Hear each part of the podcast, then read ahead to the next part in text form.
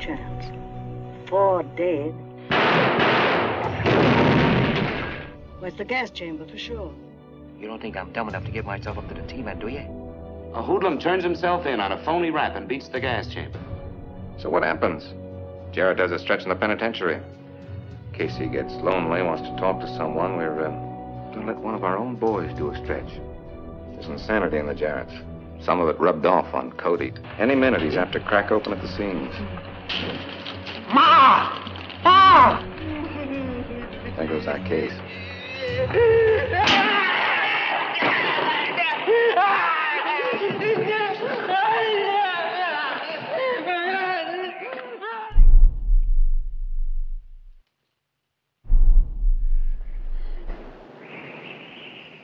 I said I'd be back.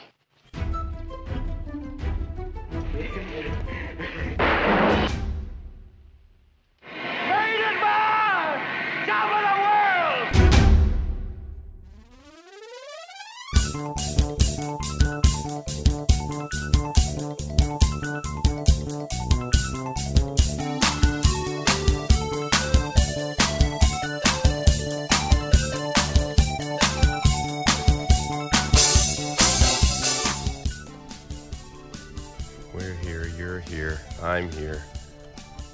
We're all here. We're all here. I hope we're here. If we're not here, where would we else would be? We get very metaphysical in this episode. Yo, man, not only am I here, We're here, man. you're here, and we're all gonna be here. Here, man.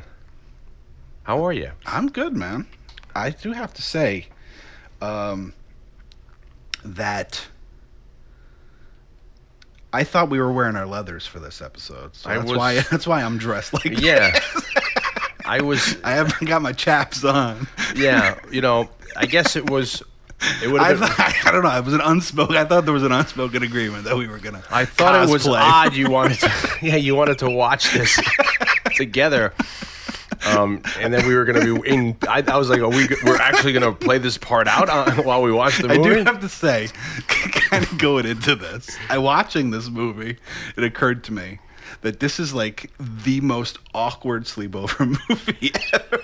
Certainly, if you were to watch it at the time, you um, you know, if you when when our our show takes place, if you were to get it growing up and then go like, "Hey, you want to rent an Al Pacino movie? Everything's out. Let's get this one."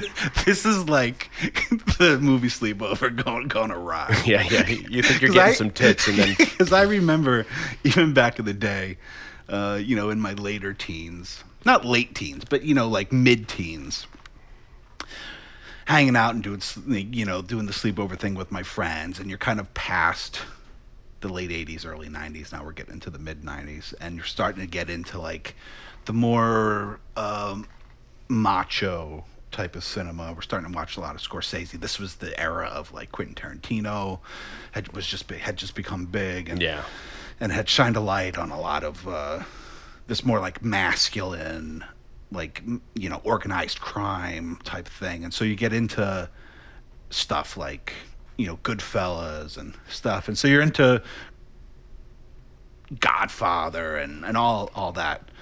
So I would remember we would go to the store and you would always see this like the cover of Cruising yeah, that shitty '80s box. but it was you know it's not like the the poster or the one in our store anyway it was like Pacino standing there in like a leather jacket with like the leather hat on Yeah. And it was it was always like we didn't know what the movie was about and it was always like Pacino's looking pretty awesome. You know, like I wonder what that's like. Is he a biker? Like what is it? So th- so this is like, you rent that, and then you know like a like four like 14 50 year old guys like yeah this looks like it's gonna be pretty fucking sweet Yeah, and then we- you run in you're like what that like t- totally like uncomfortable you know guys like still maybe not secure in their sexuality yeah, drinking soda, and then like mom or dad comes in to like, say, okay, we're going to bed. Anybody needs anything? My God, what are you watching? guy like greasing up his hand yeah, with Frisco oil, and it's like uh, so i guess even though Frisco Cisco oil. That's a joke in itself. so i guess what i'm saying is uh We should have mic'd your your your outfit because we hear all the. So I guess what I'm saying is that uh, even though we're doing this on the show, I don't know if I would recommend this movie for an adolescent sleepover. And I don't know where you got the hat from too. That's really. Oh, you know, well, I, you know, I went to the. We live in the city. You can That's that's. I, that's true. I, I didn't think of that, but it's yeah, it's it's yeah. I yeah when you st- came over uh, today, or I came over when I came over to your house today. You when you answered the door, I was like, huh. I was like, we're cosplaying this. This is this is going to be really fun. Imagine if this movie was like, you know how like uh, Rocky Horror Picture Show has like those screenings that everybody gets Oh, gets- dressed and up and goes they, up and up they, front they and they bring sings. rice and they throw shit. Yeah, yeah. What like, do they do with this? That, that's the world we live in, where they Like the people are going to a cosplay screening, a, a cruising. We're doing cruising this week, ladies and gentlemen. For Everybody knows where the lions are. People get greased up at certain parts of the movie. So um, yes, awkward sleepover movie for sure. Especially if you don't have a context of where it, what it's from, because I remember growing up that you know the video store uh, I used to go to and then worked at, we they would have individual sections for what was popular. So they had like different actor sections. Yeah. So they had like on an end cap, they had an Al Pacino, and then you know, Al Pacino, and then you'd look at all his stuff, and it was always near the bottom. That bottom, you know, they had like two. They had his like his With movie. Yeah, no one would rent like the, the, the shitty double box tapes, you know, were like two ta- two VCR tapes, and there was like it would on that bottom row would, would always be like Scarecrow with him and Gene Hackman Yeah. and, and what's his face that we talked about from the the, the Seven Ups Invasion USA, and then Cruising, and then the last one would be that Revolution, that mid '80s movie where he's like, uh, Oh yeah. you know, it's like takes place where like in the Revolutionary War or something, and I don't, I've never even seen the movie to this day. I've day, never seen that one either. you know, but it was like those movies, it seems it seems like the idea of it is misplaced casting. you know, but I haven't seen it, so I can't. Yeah, it could be uh, very good. Who knows? Um, you know, and it was always the cover I would see with it would be like an it was like almost like a white box. And it was like a shitty '80s cover, and it was that shot, which I think you know is is the post the new poster that they've been using for the past ten or so years. But it's just the picture of it. Yeah. It's not like done to any effect. Where it's just him looking, uh, you know. And I think it's the scene with the when you know uh, when the arms getting lubed up. Yeah, it's- yeah. It looks like the shot that they used for the poster, and that's um, that's when he you know has his full uh, realization of what he's into. Yeah, yeah. You know. his, his oh shit moment. Yeah, and um, uh, what do you call it? So so that was the cover. So you you you had this you know this shot of Pacino in like say medium close up to close up of him, and you can tell on his face, you know, what's he looking at? Yeah, You know, yeah. it's cruising. See, the it- one in my store it was like a screenshot from the movie, and it was like to my recollection, it was like he was like leaning on something with like his arm up. And he got like the leather jacket, and he's got like the the hat on. Yeah. and so it was just like. It was like a very intriguing. It's like, a- what the fuck? it's a very interesting style. I mean, I of course we were teenagers, so it never even even occurred to us to like read the back of the box. you're looking like, oh, You're going, you're strictly by picture. Yeah. or you turn it around, you just look at the back, bo- you look at the back picture. Yeah, yeah. The, the, the, side, the, the- side box and the back box photos. Yeah. Like, yes, this movie looks good. And if this, and if this was it, you, that would sell you right there if those were good pictures. Um, yeah, I, I always thought his outfit's like sweet in this movie, and I don't know if that means I, I don't know what that would mean, but I always thought like it's such a great outfit, and a lot of people are like, oh, it's you know leather and stuff. Like you know, we, you and I in the in the early '90s, late '90s, and early 2000s wore leather jackets and stuff. Yeah, but it was a very different style. oh yeah, we wore than- like the three quarter length, like kind of like yeah. Well, this is a style that must, you know, like I don't know the history of it, but um, What's all that biker? You know, Yeah. like we in film school we saw that Ken Anger. well, that's what I was going to say. It Scorpio was like, Rising. you know one of my favorite, uh, like experimental avant-garde filmmakers um, that we kind of discovered in college. I actually went and sat in on when we were freshmen. I went in on sat on the, in on that class with Greg, uh, who was our teacher. Like it was an upperclassman class, but he was like, "Hey, we're showing some uh, crazy shit tonight. Why don't you come in?" I remember you did that. You you and I um, was like, it totally blew my mind. Like I totally like Ken Anger's stuff was I don't know for some reason like I found it fascinating. And so then when we ended up having that class a couple years later, you know, I was very into uh, the Ken Anger stuff. I you know a lot of the other stuff I didn't get as much into. I, I, like Sam Brakhage and stuff like that Yeah. didn't really speak to me. But for some reason the Ken Anger stuff did. And Ken Anger was a, a gay filmmaker like in the '60s, and he was a Satanist and. Uh, but his stuff just had uh, it was just I don't know it was it was out there but yeah like Scorpio Rising is a lot of this like biker yeah. Stuff going on. So I guess like in a way that was kind of like my introduction. So like that style had been going on for a long time. And then you get like into the 80s even you got like you know Rob Halford from like uh uh what's the band? From it's the heavy metal band who's all, that's from uh, Birmingham other than Sabbath. Uh, Oh man, I can't believe I'm. Anyway, so like he would get all dressed up in that. it's not kind of Zeppelin. I mean. Zeppelin isn't heavy metal, but Zeppelin's No, no, it was. It's a big one. I can't believe I can't f- think of the name of it. from Birmingham. Um, uh, uh, British Steel was like well, their big their big album. Oh, that's that's we'll get an I intern can't on it. a brain Well, you know fart. what? Uh, and then of course like Freddie Mercury and stuff. Of course, would the add Village some of- People would add some of that into like the. uh yeah, add to that little mystique of walking around with that. Well, you know, uh, welcome to uh, Saturday Night Movie Sleepovers. I'm Dion Baya. That's Jay Blake. We're here tonight. Uh, as we said already, we're doing 1980s cruise movie Cruising uh, by director William Friedkin, starring Al Pacino. And, Judas Priest. Oh, Judas Priest. Yeah, course. Yeah. yeah. Oh, yeah. They had that style too. Yeah, Well, it's well, a Rob very. Halford- well, you know, that was the funny thing was because it was like that circumstance where everybody thought that like biker thing that Rob Halford was doing was like very tough. Yeah. But it turned out that he was nobody realized that he was like this gay guy. Well, Fre- was the, the Freddie Mercury thing too, where he was kind of everybody thought of that was kind of Yeah. you know he was a tough kind of guy, and then I mean I mean it, it, I guess back then it was a lot more stigmatizing, hence the the the, the thing around this yeah, like the the mystique studded, around this the movie. studded black leather stuff. Yeah, I mean, it, I guess it.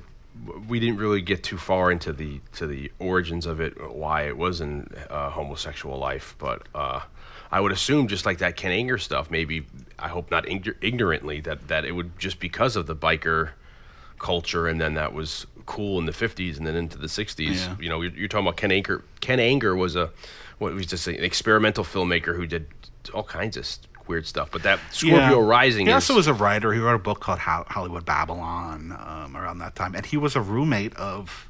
To my, to, if I, I hope this is correct, but if, to my recollection, he was the roommate to Uncle Forry. Forrest Ackerman. Oh, like really? They lived together. That's a weird combination of people. We keep bringing him up all the time, Forrest Ackerman. Well, you know, he's kind He's of the man. originator of sleepover, like uh, nostalgia. you You're right, know, you're right, yeah, with his like, magazines. Monsters of Filmland or whatever, and Yeah.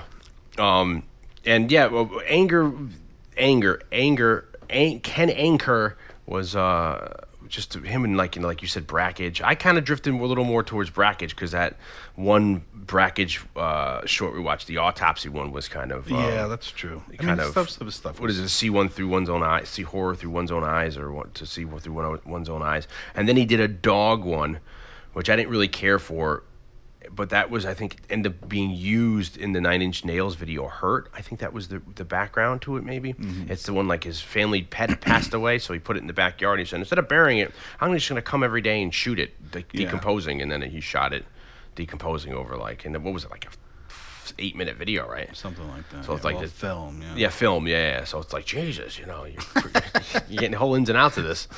Uh, so yeah, so these were guys that were doing things like this, and this this Ken Anger was um, he he did a short where it was very much. I mean, it wasn't R or X rated. No. and it was like it was all shot like uh, MOS, which they didn't really, I think, initially record the, the the filming with sound. I think it was it was in color, wasn't it? Well, that one was in color. Yeah. Had another one that was in black and white that we saw. Um, that one was in color, and I don't know. To my recollection of it, I mean, now it's been twenty years Yeah. I've seen it, so or almost twenty years, and um, my recollection it was almost like a like a music video. Yeah, it was very of. much- I mean, it was just like footage of these guys. like guys in like a like a warehouse or some sort of like brick building and they're just and then it was all done to like uh early 60s like girl bands or doo-wop so it was like the Shirelle Shangri-La. So every time I hear that music like the Shirelle Shangri-La's or any of the Phil Spector bands I always think of the Ken Anger stuff. And it's them like like basically with the the guys with this these outfits just you know guy palling around in that way that You would think, but I, then I don't remember it being overtly sexual. No, I don't think it is. I don't remember people like I don't remember guys making out or I don't you know I don't Yeah, remember any- his pre the, the other one we watched in black and white, and I, for some it's late, so Yeah. my, our memories were shot. was uh, slightly more sexual, but not like overtly more suggest- Compared to these, like- suggestive. you know, it was like. You know, like a young guy having like milk poured on him and stuff. To Yeah, it was all- to- you know, it was like, more uh, like symbolic of sexuality than actual like pornography or anything. to like poppy tunes like uh, "Wait a Minute, Mr. Postman" or like you know uh, all those kind of things like you know the leader of the pack, all those kind of. So it was almost it was uh, coincidentally or incoincidentally, uncoincidentally, it, it would kind of go and sometimes it wouldn't go. The music. yeah. Well, the, the- my point is only that like that was that style. that this was some kind of like underground, like uh, homosexual. Uh, I'm not even or- not even underground, but you know, just like a, a, a, a section of homosexuality, a, a fashion that was going on. Yeah. that eventually, I would assume. You know, wasn't so hardcore in its originally In the inception, and then it just yeah, but then it just like kind of got a little more. Uh, I think certainly in the '60s, Graphic. you had the. That's how a lot of those, you know, the, the, these kind of clubs and stuff looked. Like it was a lot more the guys with like switchblades and leather, those kind of like '50s biker jackets, leather jackets, and then when you get into the '60s or into the '70s, and then this is '80, like you could, it's going somewhere, but you don't know really where it's going yet. You know, um, and yeah, this is one of those movies that has like a big stigma behind it, um, and I guess it's kind of still seeing like it's still getting like a revival you know since it, it was put out on uh, remastered on dvd in 2007 or 9 i think it was 7 2007, yeah. yeah and then uh and then geez what two years ago um or was it th- maybe three years ago no maybe two years ago maybe a year ago i don't know the um what's his face came out with that movie interior uh Oh, James interior leather Franco. bar yeah which i just watched yesterday in preparation for this uh, did you see it I didn't see it. No. Oh, well, you know, yeah, I guess you could say it's interesting to say the least. What's the? I mean, not that this is not about that movie, but in like It plays five into it. sentences. Like what? What's, I don't know. It's it's kind of like I it's it's I wouldn't say it's necessarily good or necessarily bad. But not like not the quality of it, but like what's it about? it's just about the the it's it's you think it's about them supposedly you know what we'll get into here is like there's like about 40 minutes of deleted footage that uh Friedkin talks about that he had to, to edit out Yeah. because the censors wouldn't allow it because it was too graphic even for back then um, which isn't saying much because a lot was graphic for back then so they go they kind of set out to to recreate that footage but then so it's a is it like It's- done it- like a documentary? yeah it's a complete So documentary it's about like two, basically it's about guys that are that set out to recreate. No, it's not even about that. Which is this is this is where kind of like you know, for me being the old man, kind of annoys me about it because they're just using, and this is my own opinion, they're just using cruising as a vehicle, and they're. Franco is proposing this idea that like why isn't this because social norms have brought us up for the past however since the modern culture of you know a guy girl marriage that's normal and this isn't then we should either forcefully or willingly expose ourselves to like the extremists to, to make that normality. And that's what he's saying. And then it, it's it's it, I, you know and it's kind of like i don't even think he fully understands what he really wants out of it either because it becomes him and his friend the director who uh, seems like a really nice guy they get another guy and then they try to recreate these these scenes, but they also go, go into it saying, hey, look, you know, because of the budget and because of the restrictions we have, we're not even going to be trying to do this shot for shot. We're just going to have to try to do this in the spirit of. But it's more of an explanation of what you can get on film. So there's not even like a, like, even like a, you know, a narrative of, it's more becomes of like the shock value of seeing. So you get to see like, you know, freaking X-rated stuff. You see guys blowing each other and all this stuff. And it's, so it's kind of like, it, and then they get, um, And it's a feature length film? no, it's 60 minutes. Yeah. Uh, and like Franco's, they get Franco's friend, who's an actor who's who Franco's been friends with for like, say, 15 years to play the Pacino role. And he's not really playing Pacino, he's playing Pacino's character. And, you know, so, and he's heterosexual, so he's not even comfortable. He's comfortable because he's an actor, but he, then he doesn't really even understand what they're actually doing there either. And then it becomes the, the it becomes is this actually a bona fide documentary you're watching about them doing this, or is this a, a mock documentary, Yeah. mock fiction where they're just having because there's a there's a part or two where they actually repeat a line. Like can you rep- so it sounds like casual conversation like you and I are having but then with all the cameras around like can you just ask him ask him something else? So it kind of like oh wait a minute is the whole thing just a joke? You know like a like a you know you think it they're having these conversations but this has all been rigged too? And Yeah.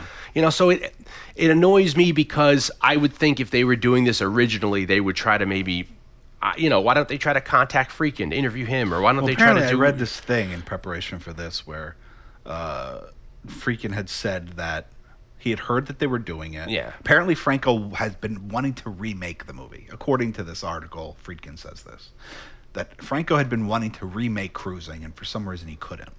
So he decided to make this film about this, you know, uh, omitted 40 minutes of footage. And, and they started shooting it. And he said at some point, Franco actually called him and was like, ah, "Did you hear that I'm making this movie about the 40 and, uh, minutes?" And Friedkin's like, "Yeah, I, I heard about it." And he's like, "Well, well, what is it?" And Friedkin's reaction is like not to Franco, but reaction to like the interviewer is like, Who, who asked that? Friedkin asked Franco that, or Franco asked Friedkin? Franco asked Friedkin, "Well, what are the 40 minutes?" Oh, okay. Like, what were they? Yeah. and the and Friedkin's reaction, not to Franco but to the interviewer, was like, "And here's a guy. He's asking me now, and they've already been shooting the movie."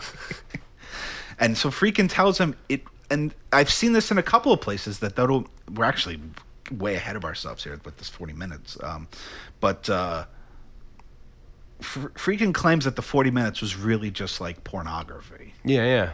And he's like, it was nothing. It was pornography. It was just like, you know, and that's why Friedkin Which has blows- said, was Friedkin has said like, it's not a big loss to the movie, and like he had actually found somebody who claimed that they had the footage, and uh, Friedkin never really pursued it. He's like because it was just it was like pornographic Well, I had, material. I had read initially that for the 2007 uh, remaster, he wanted to try to acquire it and put it back in to make a director's cut, but then he found out that United Artists, who I know Warner put the movie out initially, so maybe either United had a part in putting it out or owns it now. They said they lost or destroyed the footage, so there was like, oh, what the heck? But that's my contention with the James Franco thing. It's like some points where you're you're watching this, he's like laughing, giggling uncomfortably, or you know. So it's like it almost kind of you know it's not, it's not like I'm casting aspersions or trying to judge anybody, but it just kind of something like like you know just because he can he he has the ability to do it, it's like let's just do it, and it's just like well, there's not even like a thought through idea, and it doesn't become at the end of the day about cruising at all. He's just using that to to, to just be able to highlight this idea, but at the same time it's it's kind of like he he doesn't really knock the movie but he starts talking about you know that why this stuff was deleted was because it was so shocking and that's the problem with kind of culture nowadays. Whereas you know it's like back then that was the the the way that the you know our our our Pacino's character's reaction you know for us watching him into this world and seeing this extreme was the reason why they kind of set it in that so it wasn't it wasn't necessarily you know calling any of that behavior wrong Yeah. you know it was just Well, like that's it's the- sho- it's it's That's the interesting thing. you know, it's, one of the interesting It's things- shocking about. It's it's shocking to Pacino because Pacino's character that had never seen this before, Yeah. and that's why it's shocking to society because it hasn't been showcased to society. That doesn't necessarily mean that you know people's intentions were misled. So you know, it's just it becomes it's like he just it's like almost like let's me and you let's just shoot like you know deleted scenes of Caligula to have people fuck just because we want to watch people. F- I don't you know I, don't, yeah. I don't see there's really no point. So it's just for- really for shock value. Yeah, and then like a lot of people don't even know the source material. Like they're they're talking to an extra, and they, the extra's like, "No, I've never seen Cruising," you know. And and, the, the, the character who's playing the Pacino is trying to explain to him. And he's like, "Well, you know, I, I you know watching the dailies," and the guy's like, "What's a daily?" And he's like, he tries to explain to him what a daily is, and it's like, you know, I would think if people who are, unless you're having a casting call for people who are coming that day or whatever, I would think that hey, listen, in preparation for this, go watch this movie. you know what I mean? Okay. Get you know what I mean? I get you. So it's like Well, you know, anyway. so it's kind of it, it. I I sat down on like a Saturday afternoon to like you know take some time to watch this movie, and I thought it would be a thought provoking, interesting documentary that might even talk about the movie more as opposed Yeah. to just have it be a jumping off platform to show some you know gay pornography. Which hey, you know I've never really seen any gay pornography before, so There you go. Expanded your horizons. Yeah, okay. They do it just like us. So we got uh, So I don't know. we got sidetracked really early on here. So That is uh that is the movie called uh, Interior Leather Bar. If you want to go see it, I saw it. It's streaming as of now on Netflix. Okay. you can watch it for free, which is another interesting thing. Like, wow, that's streaming, so your kid can be like, hey, let me hear play. Whoa, So today we're doing uh, Cruising. Came out in 1980, directed by William Friedkin, good old Billy. based on a book by the same title. Well, Yeah. I guess per- supposedly loosely based on a book. Yeah, by, by. Gerard Gerard Butler came out in 1970. The book Cruising. Now, uh, the movie itself is, uh, and, and I guess the the book is about a young police officer who is asked to go undercover into this kind of like black leather gay uh, club scene in New York City to try to catch a killer that's killing gays of his body type. Yeah, We- A- and so it's very much it's very much uh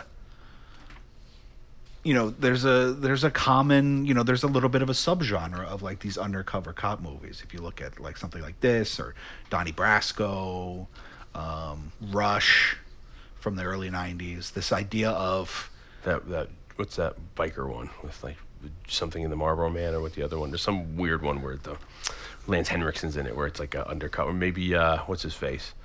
The uh, uh, Charlie Sheen. Remember, you know, Charlie Sheen goes undercover as a, as a in a biker gang.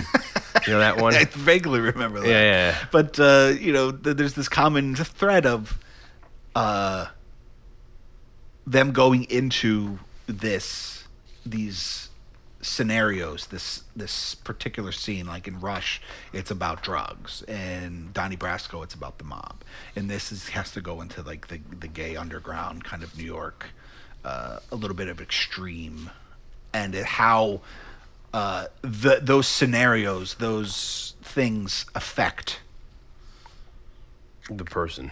the police officer That's that, being put that- under. that is being put under. And so this is very much one of those movies, but it's a kind of a brilliant uh, backdrop for a murder mystery. And and and the book and stuff kind of a little bit inspired by uh, Truth.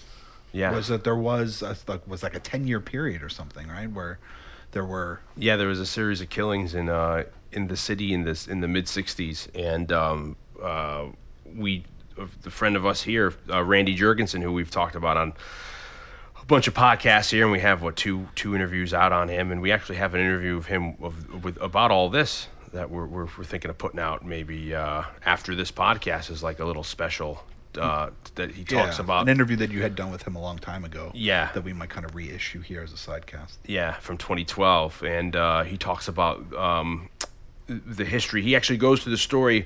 I think it might be one of the only times he goes through the story succinctly and gets the kind of time to explain it. And I don't want to, I guess, then you know. Uh, Give it all away here if Yeah, we want people to go. the- yeah, the interview. because it's really fascinating. but I guess for you know, like a quick.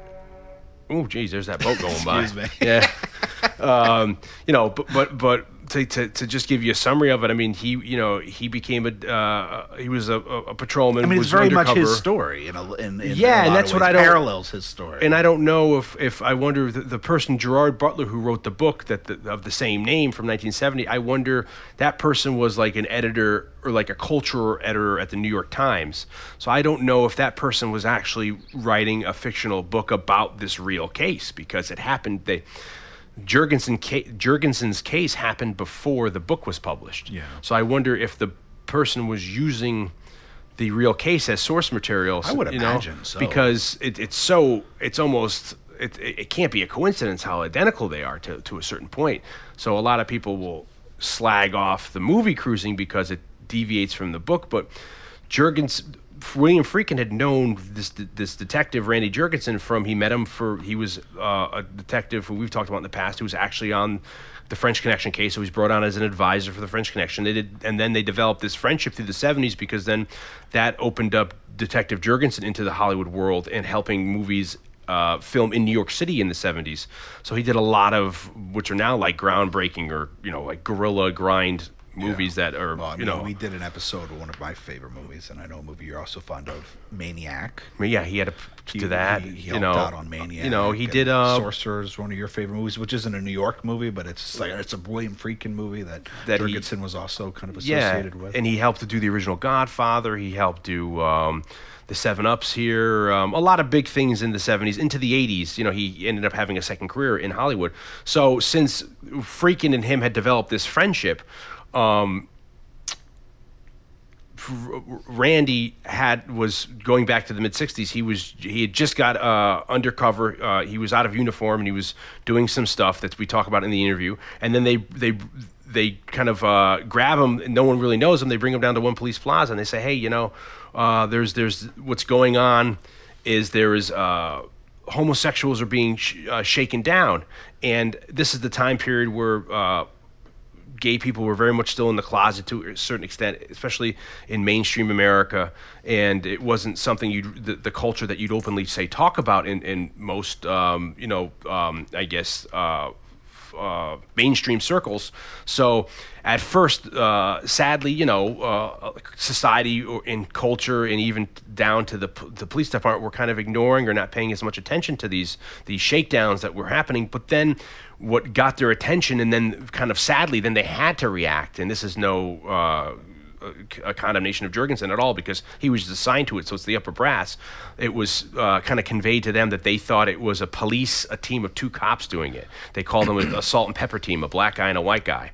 And uh, that's when Jurgensen was brought in because that's when sadly the cops got interested. The brass said, "Hey, look, we think they're police doing this." And there's a but it was like the shakedowns were like making them like give them money. Yeah. You know, like So- take out like empty out their bank accounts or kind of almost like blackmail the parents. to Yeah, because back then, of course, we had no ATMs, and we touched upon this in the Dirty Harry podcast. There's a great uh, Frank Sinatra movie called The Detective. Uh, that takes place in '68 in New York City, and uh, Robert Duvall is along in it, along with Jacqueline Bisset, and uh, um, Frank Sinatra's a cop, but it has to, has a little to do about this. But the reason I reference it is because on the west side of, of New York and the west side highways, that used to be a huge hangout. Where actually on the docks, you'd see they'd have like the tractor trailer trucks there overnight, just hanging out, and they'd have like you know scores of these tractor trailer trucks and their trailers there. So what uh, the gay culture used to do is they'd go into these trailers and have parties and stuff like that. So that was if you wanted, if you were into that scene, you would either go to these bars that were on the west side in the meatpacking districts, or go out to along the water would be where these um, these trailers were. So we had this team of uh, the salt and pepper team of of what we thought were policemen. Um, shaking down these guys and what they were doing was they were taking them and they were you know like you're saying they were actually you know you know back then prior to ATMs you couldn't just go to an ATM machine and get money out. You'd have to wait till a bank opened in the morning and they were saying hey you know we want money or we're going to arrest you or whatever. And uh, you know almost all the times it would work. So um, Randy then had to then him and another good fellow went undercover and uh, they didn't work together in tandem like live together but they kind of I think went on different ends of the spectrum and infiltrated and you were able to like maybe make contact. And this is another thing too is i never really asked randy about it because it's not really my business. I didn't want to be like you know did you make out with anybody or got you know anything? Yeah, like because how it's far did you take yeah be- but you think about you know he's telling me this story. So he was positioned they set him up in a, an apartment in the west village. He went undercover. His name became i think he said was sparkles. And he went undercover and he became part of this world and i think he was in it for a couple years doing this. And then he would meet once a month he worked at a bar his cover was he worked at a bar in west harlem and he'd meet like his informant captain there and he would kind of debrief get debriefed by this captain about what was going on and he'd get paid once a month and he you know this this whole thing very much like how cruising is.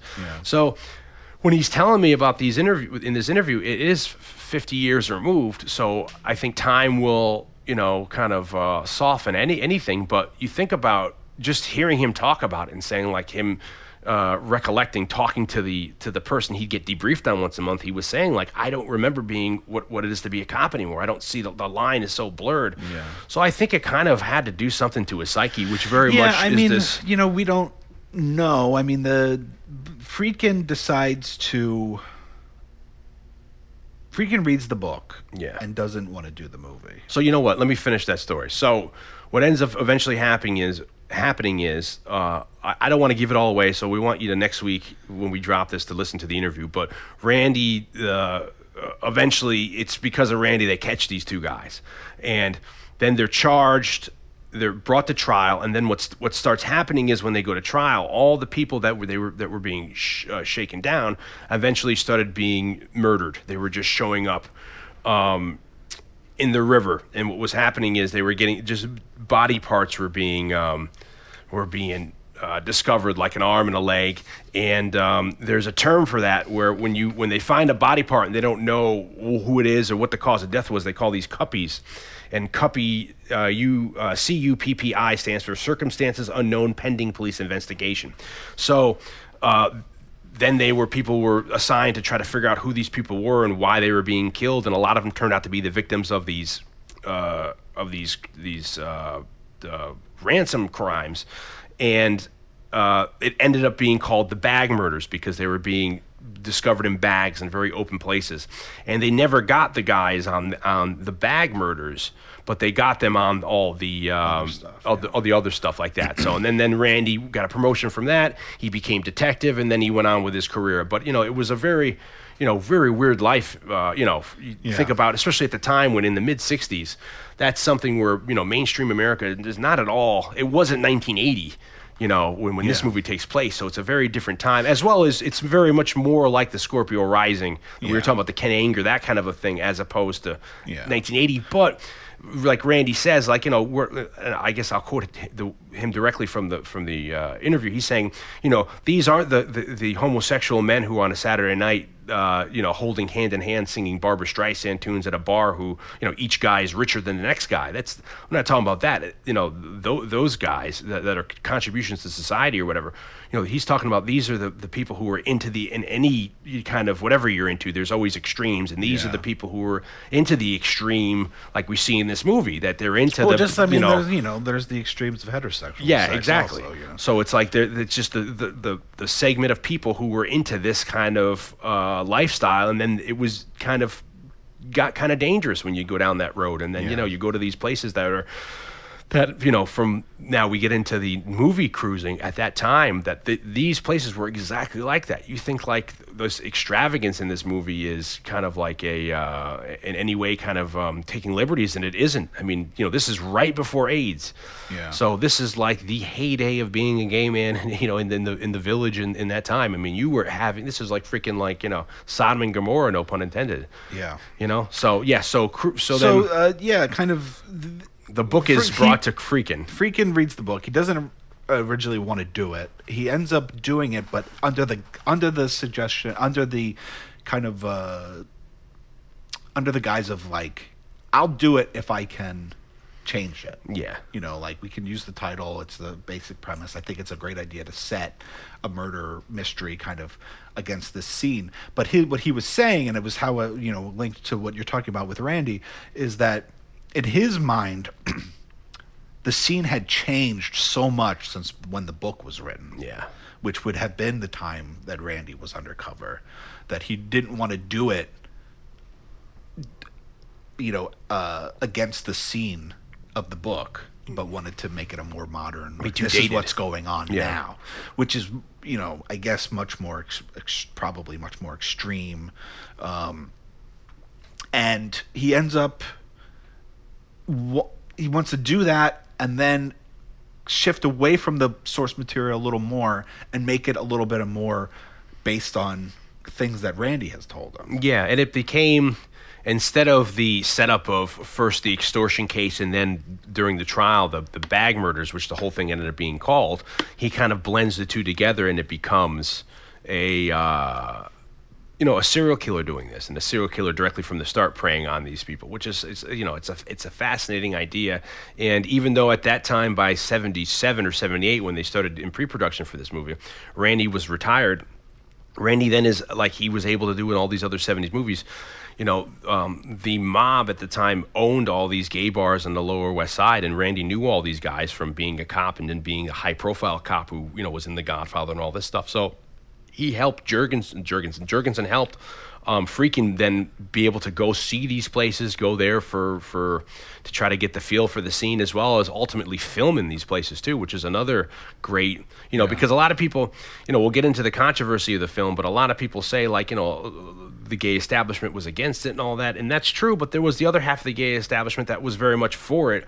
Let them film in in these places, and then I'd say like eighty percent of the the actors in the film in these scenes are, um, you know, just. Uh, uh, actual you know Customer. customers at the the club that were showing up that night or you know the, the extras so it's not like they were getting hetero sexual ex- extras like you made today like we were just saying for this interior gay bar james franco movie they were getting people at the time who were doing that so they felt perfectly comfortable doing all this Yeah. you know so it was kind of like lightning in a bottle for that too so it was very much fractured 50-50 on if people for it and against it you know so it became very interesting that then Friedkin like you said he he he wasn't interested because jerry weintraub had brought it to him had the property uh, Friedkin passed. They brought it to Spielberg. Spielberg was kind of interested, but they couldn't get a studio to, to to figure it out. And then after I'd say Exorcist, or maybe after And De the- Palma really wanted to do the it. De Palma really wanted to do it too, but then for some reason he couldn't f- work it out. So then he ended up going to make Body Double, uh, Uh, no, not Body Double, Dress to Kill. Sorry, Dress to Kill,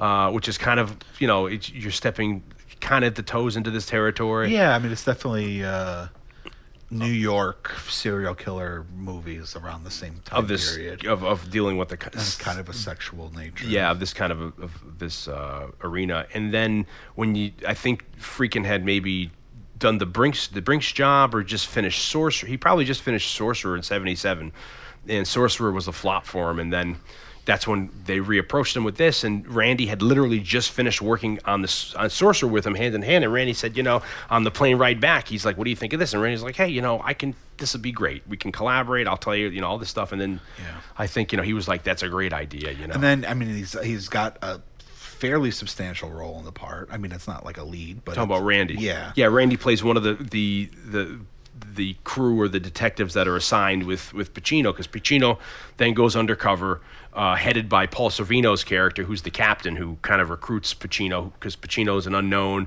He's just a uniformed officer. He fits the uh, the the physical description of the of the people getting murdered, and uh, Pacino's motivation to do it is because you know he can skip being a uh, you know in a patrol car or being uh, you know like a patrolman. He can make detective. He can get his gold shield. So he says, sure, why not do it? So it's uh, he goes undercover in part of the team. It's Jurgensen working with him along with. Um, Sonny Grasso, who's the partner of Eddie Egan, who was in the French Connection, because Eddie Egan was uh, in the French Connection was Popeye Doyle's character. So it's him, Sonny Grasso, and then it's uh, a very young Ed O'Neill Yeah. in there as well. Um, Um, but then also because of him being on set and being a part of it, like he was also there uh, to kind of like answer, obviously, Friedkin's questions, but also Pacino's questions about like, yeah, is this what really would you wear this? Like, you, you know, yeah, all that kind of weird, all the yeah, all the kind of tech, technical, yeah, like, like, you how know, would you, it- how, how would you go about doing this? technical advisor questions as long as as also procuring the you know the sets and the filming locations and all that so it's it's kind of fascinating the, the story behind it that gets it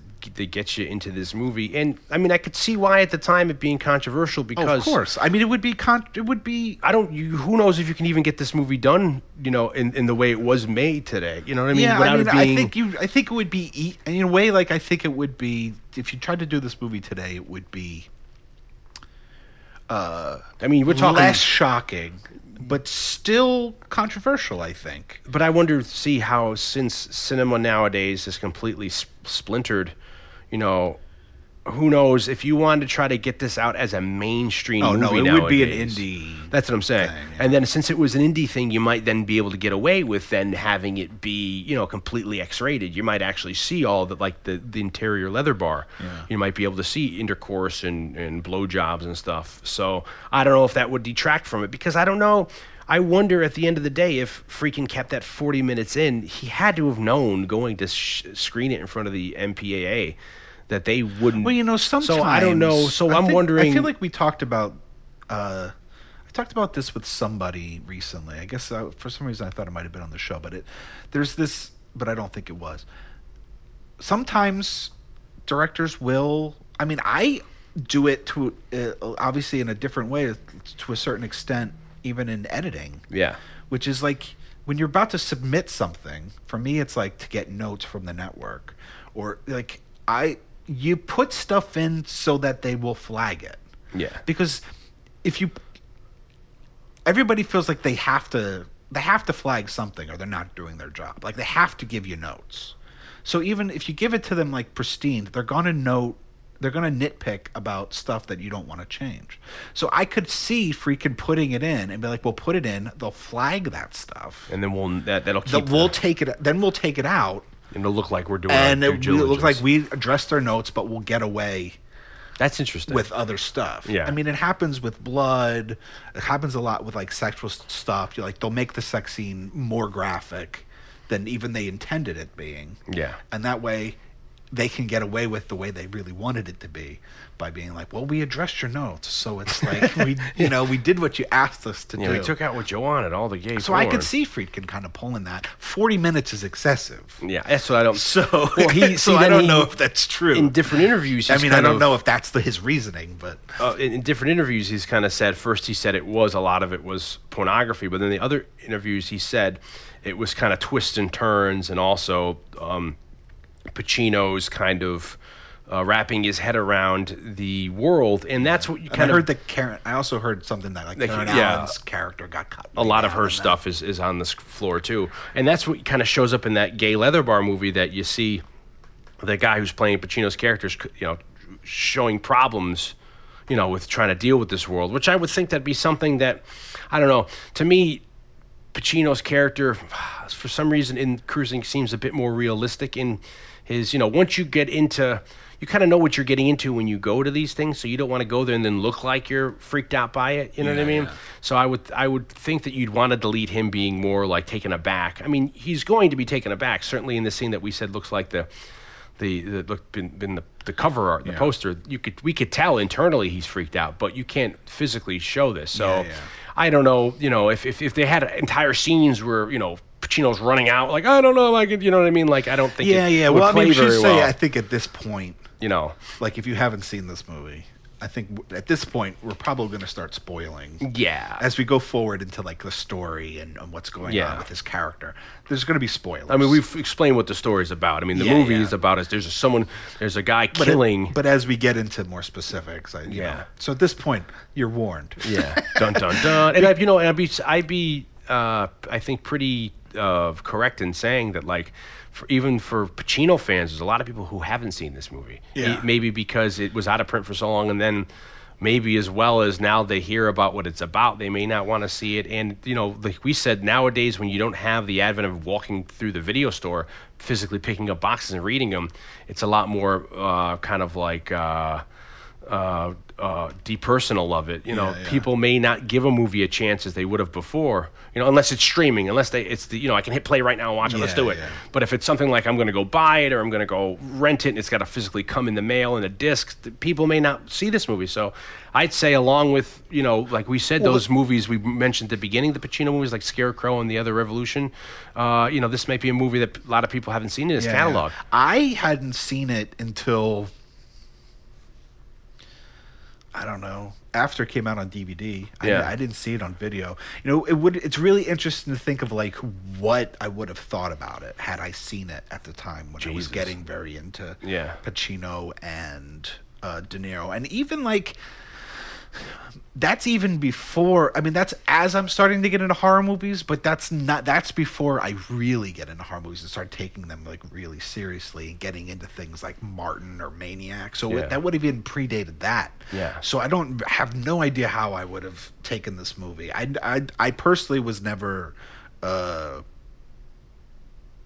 you know like uh, gay stuff never really bothered me. Like I was, you know, I never even as like a youth, I, you know, it was like I was never uncomfortable with like that kind of stuff. So I don't know if that stuff would have uh, really bothered me much, but I, I really have no idea how I would have reacted to it. Um, But how about at the, more the sleepover the, age? The, how about the basic more elements of it being a thriller, a, a police, you know, seventies thriller, of that, you know, yeah. serial killer. As I mean, I feel like it. it's very more. I mean, I think it's, you know, I say it's like before the horror stuff because uh, for me. I mean, it, it's not a horror. I wouldn't classify this as a horror movie, but you know, the, the aspect of serial, like getting being interested in in serial killer movies and stuff was not something that I have I was into at that point. Um, I, I don't know if I would have disliked it. I it's I don't know how I would have reacted to it. I don't think I would have. Uh, I would have hated it. I probably would have found it interesting, but I didn't really see it until you know after it came out on DVD. So I, I do have to say that when I watched it, I really fucking loved it the first time. Yeah. I liked it more the first time than I did this viewing. Yeah. Um, and that's not to say I disliked it this viewing, but I think being f- cold on being fresh on it, um, uh, it just was like very. Uh, it impact you know it was impactful. It it really So we should probably- struck a chord for me. We should probably stop down and let everyone know. Going, for, I full disclosure, fucking love this movie. yeah, yeah. okay, so okay, so we're, you, you, you're gonna So find we were two, talking to two fans. Yeah, so you're gonna find two fans who like the movie, and then we're fans that we have connections to the movie. That we know Yeah. Jurgensen. He we he, we've interviewed him for this uh, podcast. For and this. you even know Baden, who was I know that's another thing. I know Michael Baden from where I work. Um, I was trying to figure all this out, and like it, it, it gets to the point where on, on this podcast, I don't want to be like, oh, you know, we were hanging out with because it's kind of like, oh, fuck you, you know, like you're just throwing name dropping. But like it's like, you know, I've met Friedkin before, and I I talked to Friedkin of. of in conversation about this and Joe Spinell, who's in this movie, and then about Randy.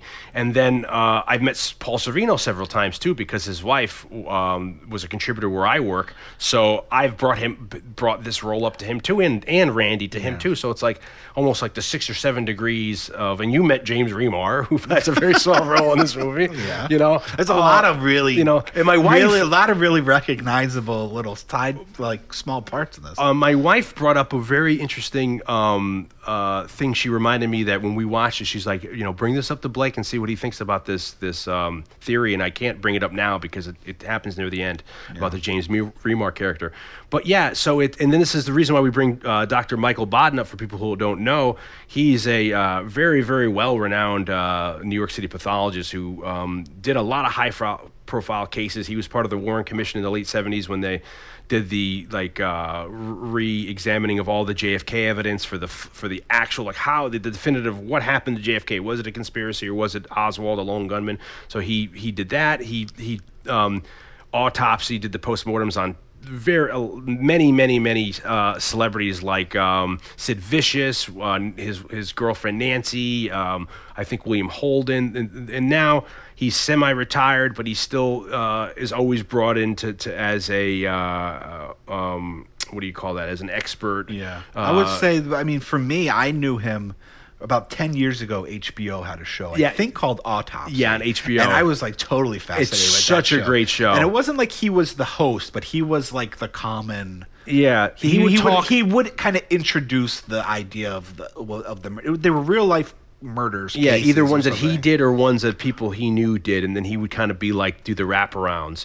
So he would explain the cases he worked with, or he would talk. He would just give like little like uh, you know three minute things about. And there was a time when I was I wanted to do a a mockumentary, uh, a horror movie, Yeah. about a, you know a fictional case, and I was like, and I wanted to get the guy from HBO to be in it. Dion's like, I know that guy. yeah. He's like, you might we might be able to get him to do it. So I asked him about it. He's like, "Yeah, I do it," and that's always my. I always he always to me I always do Christopher Walken. Like, yeah, of course. You know, so if we ever make a movie with as Dr. Michael Baden, Dr. Michael Baden's um, going to be played by Christopher Walken, and his wife ends up being the lawyer who is in. You remember the uh, Al Pacino movie, the Phil Spector movie, Wall of Sound? Well, uh, Al Pacino, his wife in it is the, the Helen Mirren character. That's his wife in real life because uh, she was the lawyer, whoever that ended up, you know, I think defending Phil Spector when he went on trial. So it's, it's he is very weird, and he's in a whole, you know, a lot of people know him. Like I said, um, this HBO show I think is also streaming. It's uh, on Netflix. If you haven't seen it, it's only like two discs. I think it's amazing. It's very good. If you're into any of this kind of thing, forensics, real life kind of thing, it is a must. connection to cruising. So yes. is that this? I think might be the first and only time that a movie was allowed and did photograph inside the medical examiner's office in New York City. So um, th- at the beginning of it, they're actually in the uh, you know, the pathologist's office, and it's because at the time, uh, Friedkin or Friedkin uh, Baden was working, you know, as one of the as the chief medical examiner, and he knew Randy because he had helped Randy out in a lot of cases. So Randy had the hookup, and then you know, it's it's I then a couple years ago, Randy did a film. Uh, in the 80s called Heart, which is out of print with Brad Davis, who ended up dying of AIDS, who people will know from what is that, Midnight um, uh, Express. Yes. You know, the, the, The person. Oliver Stone movie. Uh, is it Midnight Express? Yeah. Is it the one where the, the guy gets to jail and then with the with the nipple against the Uh-huh. Yeah, yeah. yeah. He's the lead in that movie, and uh, his brother's actually in this movie that we'll talk about. He's he's plays uh, Gene Davis. He's the cross-dressing blonde Uh-huh. guy. Um, but so Randy had a, he has a surviving print of this movie, and it's also Steve Buscemi's first role, and it's um, he screened it down uh, at, a, at a place down in the village here that I came to, and I told Baden about it. I was like, "Hey, Randy's having a screen." He's like, "Oh, I haven't seen Randy in years." So I told him, you know, a lot of these people that we were just talking about before the catch, you'll tell them something, you know, they'll never, you know. But Baden showed up, and I was so happy. I was like, "Look who's here!" And I was like, you know, and I, I had reunited. They hadn't seen each other in like ten years or twelve years. It's like go listen to our Dick Smith cast for another reuniting. Of, Yeah, of- Dick's the famous makeup artist Dick Smith with our with our guy Howard Enders, our old uh, writing teacher from from college. So it's like you know. I again, I fear that people when they listen to this cast, like, oh, these people name dropping, but it's just like, hey, you know what? If we have these connections, why not bring them up on these? I mean, it's not like you're saying like, oh, fucking like. I was I was doing a post mortem with Doctor Baden, and, and I said, I mean, you know, they're ca- you know, for the most part, they're casual acquaintances. I mean, you know Randy a little bit better because you've interviewed him quite a few times. But, uh, um, yeah, I mean, it's a it's a fascinating. Yeah, uh, I I mean to to rewind just a little bit. So, like, yeah, you're talking to two guys that really enjoy this movie. So, I will say though that um, And I and again, like to plug next week's interview is that we have uh, some pretty exclusive, you know, backstory about the backstory of this movie, which really hasn't been put to. You know, I mean, you can go research and there's some speculation about it, but it kind of gets really weird if you look at one source material, say on Wikipedia, to like M- M- uh, IMDb. So it's kind of hard to, you know. So when you, it's would cool be when you're talking from the horse's Yeah. mouth. Are you talking about getting them both together? no, no, I'm just saying. So I've been telling that I was like, I would love to do a podcast where I can have you both sit down, and then they were just like, you you supply the coffee, we'll come. I like, because I think it would be great for you to, uh, I mean, he talk he he talk in the in the interview that you're talking about. He does you know obviously he talks about cruising, um, but I think it would be really. I personally would love to hear an interview where you sit with down with him and just like just talk about that. I mean, you don't have to get into, into like the nitty gritty stuff that we were. Yeah. yeah. I kind of mentioned the reason why you didn't ask him, but just more about um, like the making of the movie, uh, and stuff like that. I think I would personally would would Yeah. find it fascinating. I mean, yeah, he's a, he's a kind of guy now who he's uh, he's one of these. Uh, I don't know what you call him, but he's like you know he's he's uh, he's over eighty, but he's a guy like I, don't know if you could say a guy like Clint Eastwood, but you you think of these people who were in their 80s, but they're just so young looking. You know, I, you to me when when I'm with him, he looks like he's in his 60s. So I'm like I'm crossing my fingers. and this is the not like he didn't live a hard life, you know. what I Yeah, mean? you know, and then he- you know, usually guys guys that were that lived the kind of life that he did, the stress of being a police detective, the stress of being an undercover cop, and then in, in the most violent era of New York City's Yeah. history, and then and, the- and then probably a little bit of excess once he becomes kind of once he kind of goes Hollywood a Yeah, little bit. you know. I'm sure I'm sure there was some partying going on uh, to and, some yeah, extent. to hanging out with the people he's hanging out with, and it's just you know he talks about like I'll give you a, a, a very funny story, which I don't know if we've ever put to to, to, to tape. Uh, I went with them and we saw what did we? They were showing a screening of maybe it was the French Connection. So his wife was there, and I've become friendly with his wife, and now my wife is friendly with their wife because they play like one of those Facebook, you know, like the um, word mat, mat mash or whatever on the thing. yeah.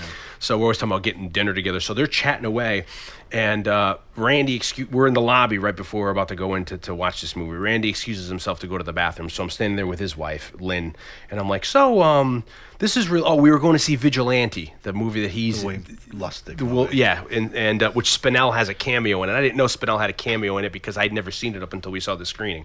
So uh, Jay Chattaway did the music. There you go. There's a little plug. In my book. Scored to Scored death. to death. Great movie, which I'd never seen, which is funny because it shows up on Turner Classic Movies, and it's one of these movies like, wow, it's so funny to think that's a Turner Classic movie, but God bless him, they made it, you know. Yeah. So Randy excuses himself to go to the bathroom. So I'm standing there with Lynn, and I'm like, "So, um, this is exciting tonight, huh?" And I was like, "So Randy's told me you know Joe Spinell, and come to find out, like, they were."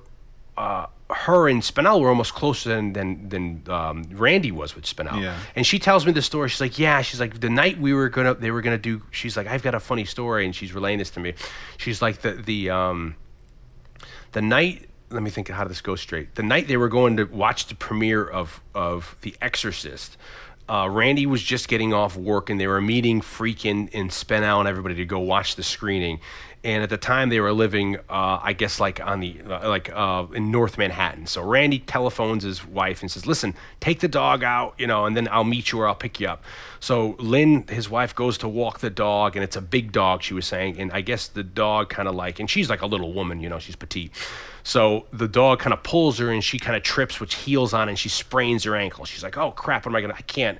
I, I have to. I have to. You know, go to this premiere." So and then, you know, she gets in the car, and the the, the ankle starts blowing it up, and they get to the, the to the premiere, and she sits behind Spinell, and her ankle starts blowing up. So during the movie, when they're watching The Exorcist, anytime she moves, it was severe pain from her ankle. She kept going ah ah. So every time something would happen, Spinell would turn around, and, like hold her knee, and be like, "Don't worry, honey, it's all a movie. It's not really happening." like that. and he thought it was serious, and she explained it to him. So after the movies, she she got on Spinell's back, and they all went to the ER, and they spent the night in the ER. Spinell Friedkin and, and Jurgensen and his wife as she got tended to this ankle. So it's like it's funny this relationship. They knew all them. They were all like you're saying. They all go out partying. They'd all have crazy nights. And you think about in the late '70s. Can you imagine going to party with like you know guys like that? You know, Spinell, by all accounts, You know- was a pretty big partier. you know, and then you think about Spinell as also having like you know the carte blanche he had, where he can just go into the Copa and be like, "Hey, look who I am," and they knew who he was. Like, all right, this is way, Mr. Well, Jurgensen. Spinell. I mean, we talked. Uh, we did Maniac, which was like Spinell's, you know, kind of baby yeah. in a lot of ways. Uh, but Spinell was a guy who, for the most part, a fairly short career. He died uh, in the early '80s. Unfortunately, he was uh, he had hemophilia, and no, the late '80s. it was the late '80s. Yeah, because he, I think it's like uh, 87, 88. Um, but still, so like he's he had for the most part his career was kind of short lived. But the movies he's in, Uh, amazing. I, mean, we don't have to get into like No. the, the Godfather But story, but he's in the Godfather. He's in Taxi Driver. He's the second God. He's a big part in the second Godfather. Uh, he's in yeah. He's in Taxi Driver. He's in Night Shift. He's in like we said, Vigilante. He shows up, and it's the kind of person Nighthawks. where Nighthawks. you know, uh, Sorcerer. Sorcerer. He's in. He's the kind of guy that shows up. This movie here, Cruising, where if you're a, a cinema fan, that's how I first recognized Randy. The connection I had with him. It's like someone said, "Hey, do you know so and so's father? He just wrote a book because he." Uh, put a book out on a very famous case, one of the most famous cases of, in New York City Police Department's history. And I said, no, I don't recognize the name. And then when I'm watching a movie, someone says, that's him. Oh, you know, I was watching was the documentary that of on Spinell that came with the Maniac. So in that documentary, there's stills of the two of them together, and then it, it lower thirded who he was, and I go, oh, I know that guy because Yeah, I've yeah. seen him in movies. I've seen him in Cruising. I've seen him in Sorcerer. I've seen him in whatever. And it was like, oh, that's him. And so it's like the connection that that's to be made there. And um, yeah, it's just it's so weird to just it's that's like if you were a fan of cinema and you know Spinell, you, Spinell will show up everywhere. you know. Um, and I, you know, I don't even know where to start with this movie. I mean, um, This is cruising, getting back on the Cruising. task. well, so we have we have basically the plot of the film is uh, uh, we have a serial killer is killing um, uh, guys in gay guys in this scene, and he's doing it in a special way. He's kind of finding guys that kind of look like Pacino's build, hair color. Uh, skin tone, and then what he's doing is he's he's either having sex with them first, and then uh, uh, tying them up in an S and M way, and then killing them by using a, a, a steak knife, which we learn later on in the back. And then that's kind of the progression of the movie. But there's a lot of things that Friedkin does in this movie to make it ambiguous, which I find amazing. Which I think in other respects, if maybe other people were there's to a lot of ambiguity. yeah, but movie. see, for me, ang- ambiguity a lot of times means they didn't have a um, they didn't have a, a way around of you know of an, uh, answer to to, to, to, to, the question, the script problem. Yeah. Where in this movie, I feel like a lot of if it's it was on purpose. There was stuff going on because they wanted to leave it amb, amb, ambi- ambigu, amb, amb, ah, am- Ambiguous. ambiguous. Thank you. Uh, to a certain extent, for for reasons on purpose, and uh, also we've brought up. I forget what movie recently we were talking about in this podcast where. If, if, if a character is a proactive character or a reactive character. Yeah. Do you remember what that was? And we were saying we think he's more reactivary. Uh, it was recently, the past, Yeah, maybe this past I spring. I can't. Oh, And- it was Tarzan, I think. yeah, where if he's proactive or is he reacting. And for me, Pacino's character in this movie, th- it, that was the first thing, like, get, wrapping my head around when I first saw this movie. Is like he, to, for my personal opinion, is like completely reactive, reactive area the whole movie. Yeah, yeah. You know, it's hard to kind of find an arc for him because he's kind of like the audience's eyes as the audience would be in this world, and it's kind of weird.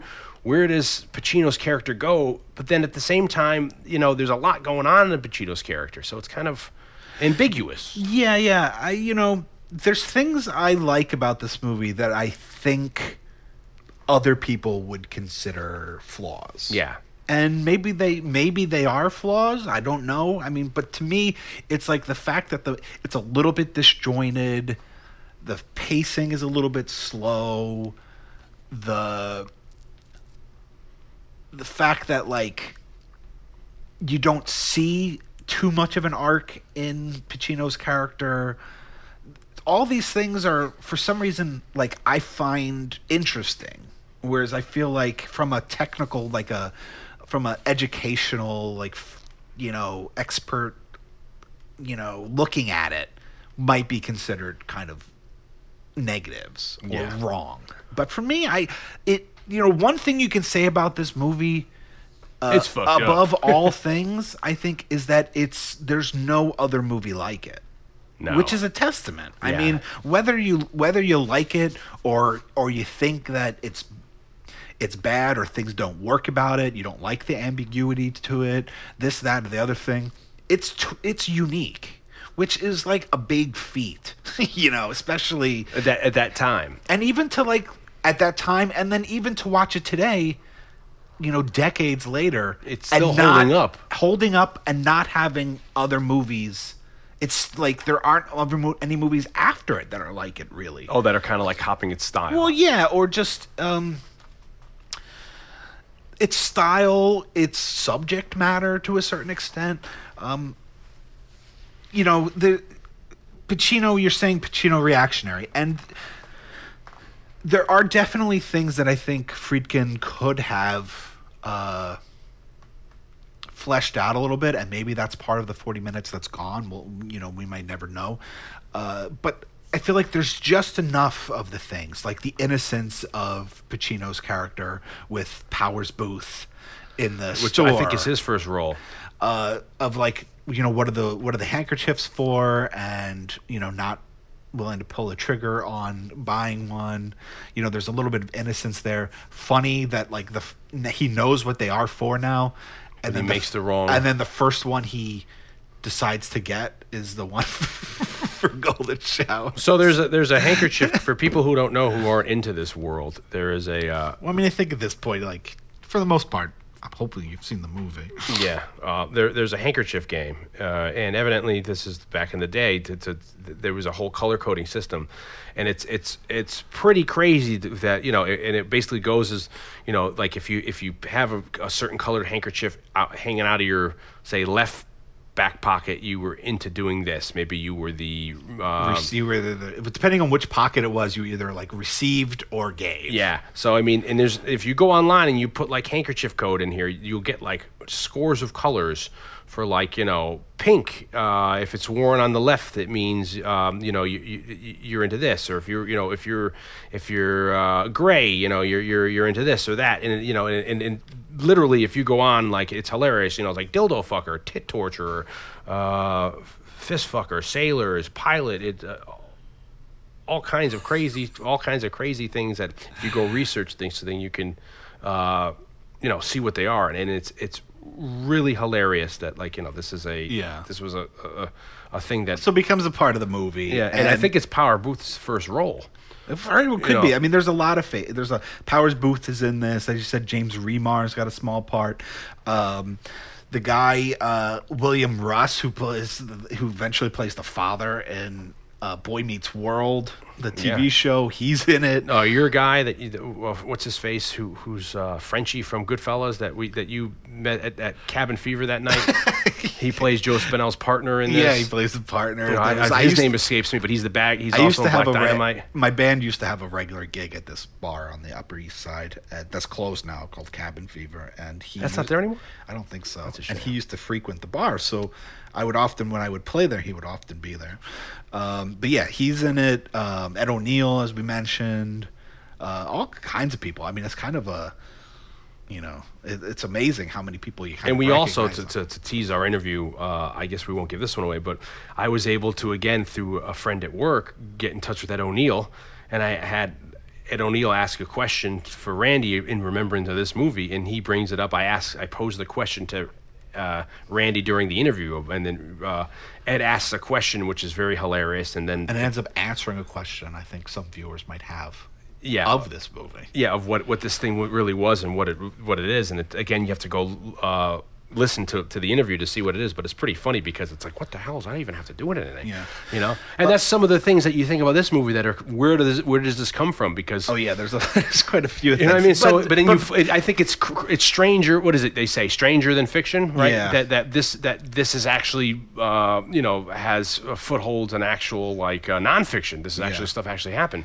Um, but uh, you know, as I was saying with uh, the things about the movie that I kind of like that could be maybe construed as flaws. One is like you're talking about the uh, Pacino's arc, and we see. I think for some viewers, they would want to see more of more of him having an arc. I mean, here we get kind of just like hints of it, and I think you know, doing research on it, people still find things ambiguous that I didn't necessarily feel were too ambiguous. You know, there's um like his relationship with Karen Allen. I mean, clearly I think we see them have sex twice. There's a little bit of foreshadowing in the first scene where she's like, you know, uh, he's telling her that he's got this job and he does he can't talk about it. And she says something. He's like, "Well, there's a lot of things you don't know about me." And then we get like the ominous music Yeah. as a kind of it, it's it's uh, transitioning into the next scene, um, and then we have him having sex with her uh, kind of forcefully and as a viewer i mean you don't know if that's how he usually does it but as a viewer like in the context of this movie you kind of feel like he's starting to be affected Yeah. by what he's seeing at that point and then we have a scene the next scene Well, that's almost like then he's. It's like yeah, you can read into that. That to me, it didn't seem like that. This is how they regularly have intercourse. Yeah, so yeah. it's him either. but there's no to- reason for us not to think that but like you I think i, I assume I assumed it wasn't. Her reaction seemed like it wasn't normal, and then and then the next scene like he doesn't seem into it yeah, he's you know he's- and then the next thing they have is this dialogue scene and she's like which you know somebody that i read online is like it's only a week later i don't remember her, like really knowing how long it was but she's like you're not in you know you don't find me attractive anymore and it's when they kind of have like a little bit of a fight and yeah, he leaves. has like a separation kind of a thing. because It's because I think some people I don't know, I feel like some people miss it. Like I feel like the clues are there. I feel like there's just enough for us to see what's going on because then it's like I think like some people comment that you know when he finally breaks down to Paul Sorvino, he's like, I can't do this anymore. Like it's it's changing me. It's like it's almost like that seems too abrupt, and it's like really, like I felt like it's th- it's there. I mean, it's- uh, it's like it's subtle for the most part. It's not overt, but I feel like if you're watching the movie and you're paying attention to it, Well, I don't know why you would think also that it's only like a week or two going by because Yeah. you could see every at the beginning of it when he goes undercover every he's in different outfits every time and you could see he's progressively trying to figure out what to wear so each like new shot in the montage is like him you know he's realizing okay he should start wearing leather pants he should start wearing boots he should start wearing chains he should start wearing uh, you know the uh, tank tops he should start wearing a jacket he should get a hat you know and it's Yeah. and then he gets the handkerchief so he's like he's certainly coming to figure out the world. Yeah, I mean, I feel like there's a pretty You know, large passage of time. And you could tell with Sorvino too when they're meeting the Sorvino character. It's like you know, it's I think do they, don't they even allude to how much time it's been a couple months or whatever? And you know, I mean, we said Randy said himself it happened. This is a couple years this happened, so you can only yeah. imagine what it's going to do to you when you're down there living in this world and this whole. It, it, it, it's just a lot of things. I love that with the, for the Karen Allen role, they supposedly didn't give her the script. yeah, like only her parts of the script. Yeah, which is great because that's supposed to be because she's not supposed to be knowing what he's doing since he's an undercover cop. So that's pretty brilliant to like, okay, you know, just trust us. You're going to do the movie, and then, you know, and then have it be, you know, like you really don't know what the rest of this movie's about. You don't know what that character is up to Yeah, in real life. Yeah, so I think that's that's kind kind of brilliant. And then you know, I there's a lot of stuff reading into Pacino's character. You like you said, he's kind of green at first when he goes into Pacino uh, to, to Sorvino's uh, when he first meets Sorvino. Sorvino starts saying, "Have you ever had your dick smoked? you know, have you ever had your pole waxed? Have you ever you know chugged a load?" And it's like you know, and then Pacino's like, "Whoa, are you, ever serious?" Spanked a monkey. Yeah, he's like saying stuff like that, and Pacino's like, "You, you, you are serious." He's like, you know, and he just and and uh, you know, and and then it you could tell he when he starts getting into it, you know, it and it's it's funny because they they they, this, they say Pacino's supposed to be like in his late twenties in the movie, but he's clearly almost Yeah, it's funny. 40 It's like he's way older than the part than you know, he should be, and and like Sorvino's way younger than he should be. Yeah. you could tell like they kind of white, like whited his hair up a little bit. Yeah, and um, you know they wanted Richard Gere to play the part. Evidently, Richard Gere was really into playing the Pacino role, but I don't know for whatever reason they couldn't get Richard Gere, and because they, they thought he would look uh, androgynous, maybe, or, Yeah, or yeah. To a certain extent in the world, and you know, and I, and I, I think it would be a hard casting. You have to kind of figure out your casting. I mean, to to see if the person would play right. Um, and there's, yeah, Pacino is kind of, and then it becomes like very ambiguous of what role he's playing in these crimes. Like uh, you know the the the shots at the beginning and the end kind of bookend each other with the with the Yeah. with the killer. Have who the killer is. Well, we have, we, you know, it definitely it's kind of circular. We the the scene, the movies open and close with uh, the boats, Yeah. And then And which is very zombie. They find like a body in the you know Fulci zombie. there are things about it that are You know- very Fulci. Like the ADR work feels very Fulci in some places to me. Um, well, they ended up having to ADR a lot of it because uh, there was there was such bad protests by the even gay community. uh, like even in the medical examiner's office. Oh, yeah, like yeah, that yeah. guy. Like it feels very much like in Zombie when they're in like the medical examiner's office, um, and then not like. You know, not right at the end or right at the beginning. There's like a very similar, if not the same, shot of a figure walking into the gay club. yeah, and it's- I think it's the same shot. You know, it's even the same hop and the skip at the beginning of it. I mean, You it might be the same actor, uh, or you know, it's definitely the same take.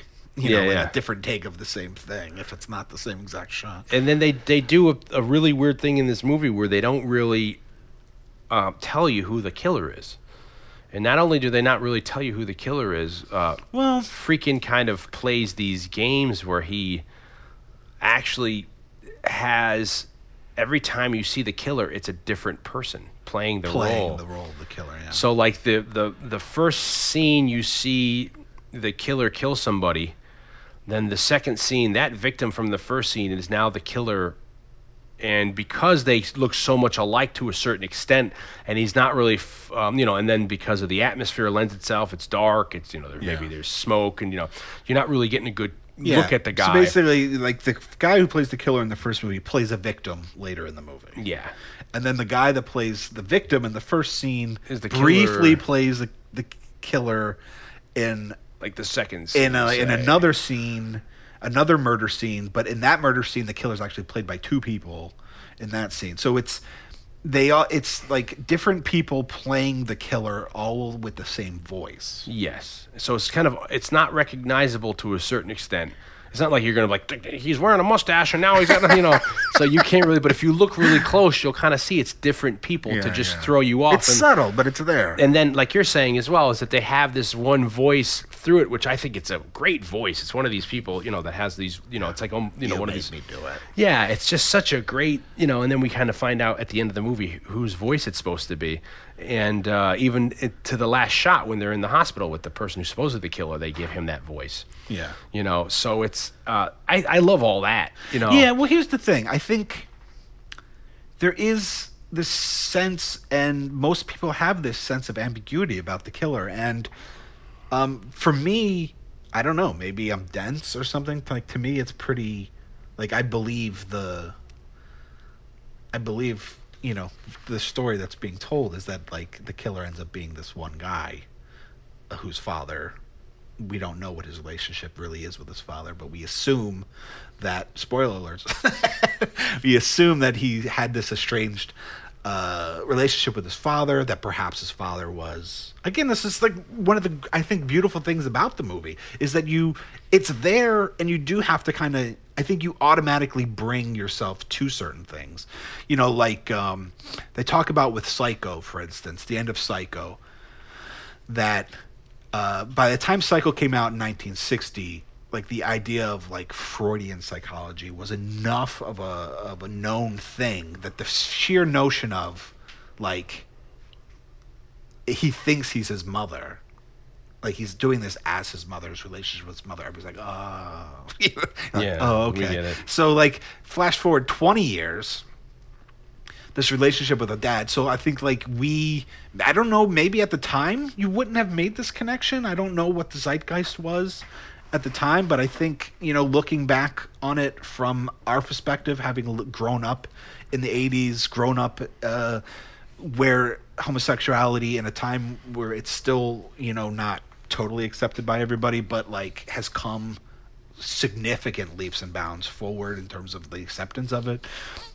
You know, for for me, like seeing that scene and then the letters, it's like to me, it's like a guy whose father was clearly homophobic, very much against gay people, and this poor guy who's gay, who has to deal with the fact that, and probably never came out to his dad, and is living out some kind of like weird, uh, you know, perverse looking for approval from like his dead father kind of thing. I mean, obviously that all of that's not there, but to me like those are clues that could lead you in that direction.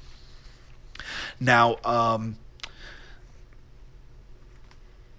there are so for me it's like it seems pretty cut and dry. Now, you know, Friedkin talks about the idea of the different characters playing the different actors playing the killer and the idea of this that and the other thing that he presents this idea of that like there's more than one killer and some people think that there's at least two i mean if we if we take out like ted's the character of ted's murder Yeah. towards the end of the movie which is clearly at least for me clearly not part of this run of murders. It's like a separate murder that just happens to be a gay guy during this time period.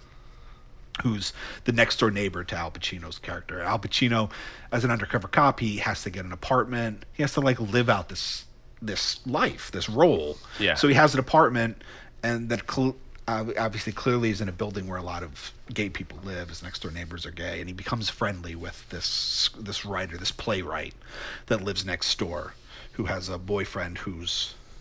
He never really says boy. They never really say boyfriend. You, i i they're roommates, but then you get a sense that they have a romantic relationship when we actually meet James Remar's character, who seems very jealous of Pacino's character and the relationship that he has with the next door neighbor Yeah. Um, well unfortunately that guy like kind of like the he's our one example of the other side of homosexuality Yeah. to a certain extent he's like the one um i guess for, for, for in a very closed-minded uh uh, if you were a very closed-minded viewer to be like he's like the non-deviant yeah. Well, he's like the mainstream. you yeah, know, like, he, like he's I the one say- like cruising's not for him. Um, he doesn't participate in that kind of lifestyle. He's an artist and uh, seems very like a very innocent uh, guy, and he ends up being murdered at the end of the movie. Which again, there's more ambi- ambiguity there. Um, but for me, I, kind of lost my train of thought. It is a very it is a very um, turbulent movie to be. You're talking about um, the ambiguity of the multiple killers.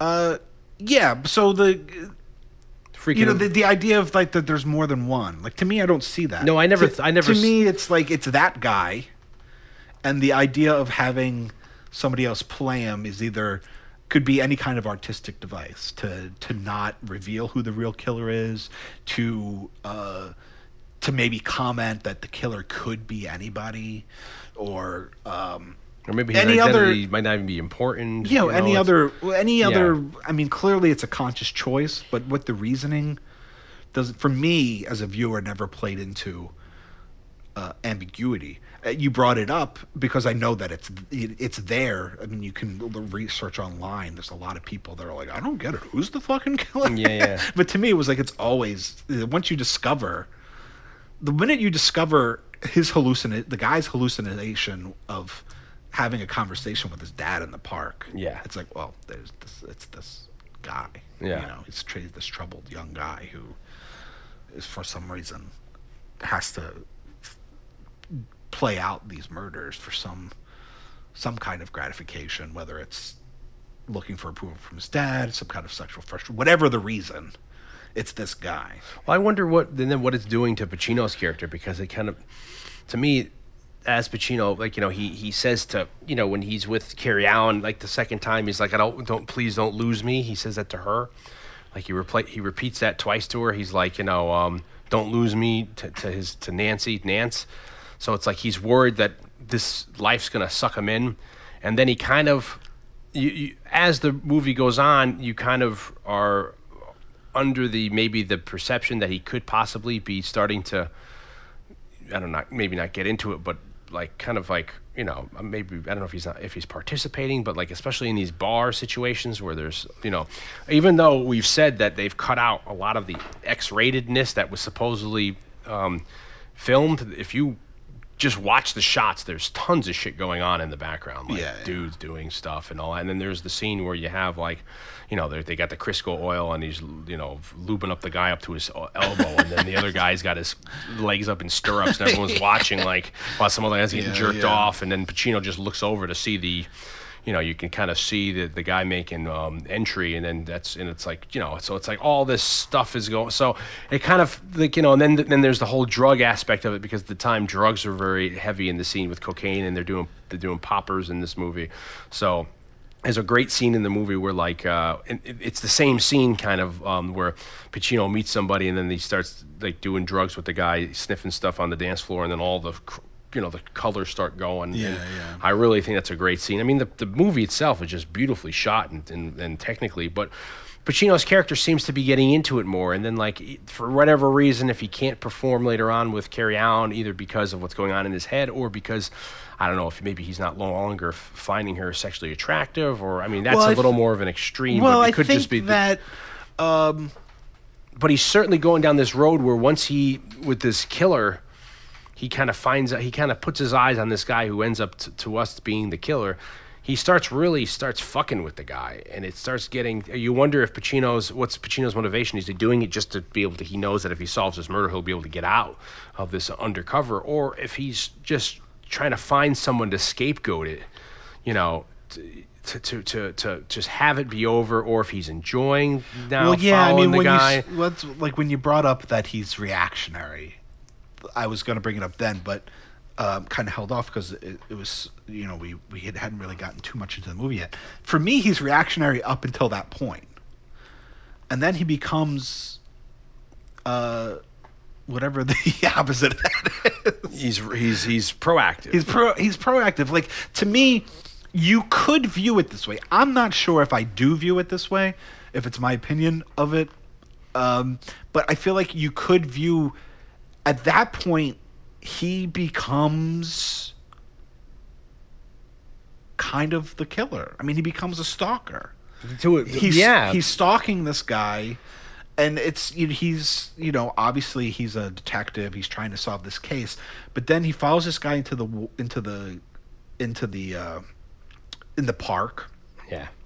picks him up and it's exactly what the killer would do you Yeah. know like he essentially in that He entraps the guy. and that s in that scene, he essentially he becomes the killer. I mean, he doesn't end up actually killing that guy, And it was but it's not really for lack of trying. and it, and it's also too if you divorce the movie away from that scene, that guy, you know, that guy really isn't. I, I don't remember if he draws his knife first, but that guy could just have a knife on him for for defensive purposes.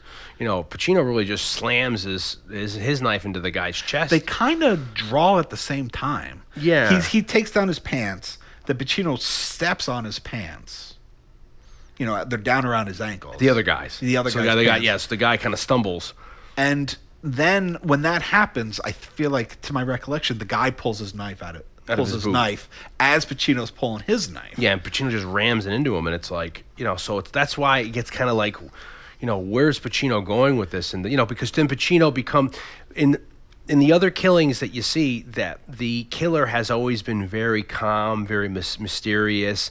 He's answering questions with a question for his people. You know, what are you into, or what are you into? You know, And we should say that this this voice that the killer has, the common voice throughout the thing, is the voice that his father has in this scene that we that I mentioned earlier. Where he Yeah, near like, the end of the movie. he has like this fantasy scene where he's having a conversation with his father. Yeah. on the bench. It's his father's voice. Yeah, and, he, and then when Pacino kind of breaks into his apartment to search the apartment, he finds like, uh, you know, this whole box, shoebox of letters that Yeah, he like that hundreds le- that he of letters he'd he- been writing to his father, but he hadn't sent him, and then that's kind of frightening because the the letters are like I see, I'm seeing. It's almost, it's clearly he, ha- he has schizophrenia or some sort of uh, mental illness because he's saying I'm starting to see these black figures, you know. So it's it's if he's not getting help, it's getting worse, and then Pacino leaves the apartment. We don't see this, but then when the guy comes back home, Pacino didn't even fix the shit. Yeah. So the guy, it's almost to let the guy know that, that Like I know what you're up. Yeah. Somebody's on to you. yeah, and then he looks out the window, and Pacino's like sitting, standing there across the street, looking like with a smile, like "Hello,"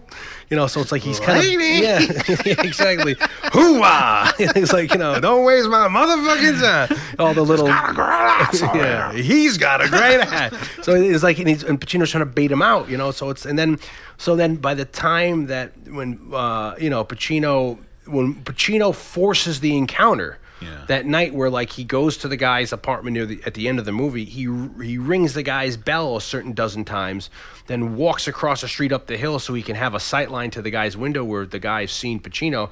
The guy turns his light on, he sees Pacino standing there, so the the Pacino's like calling him out. And then when we they both go to this is like it looks like it's Upper Harlem, you know, because it's the all the above um, on the west side where all the like the above uh, West Side Highway stuff is, uh, where the park meets all the upper level construction.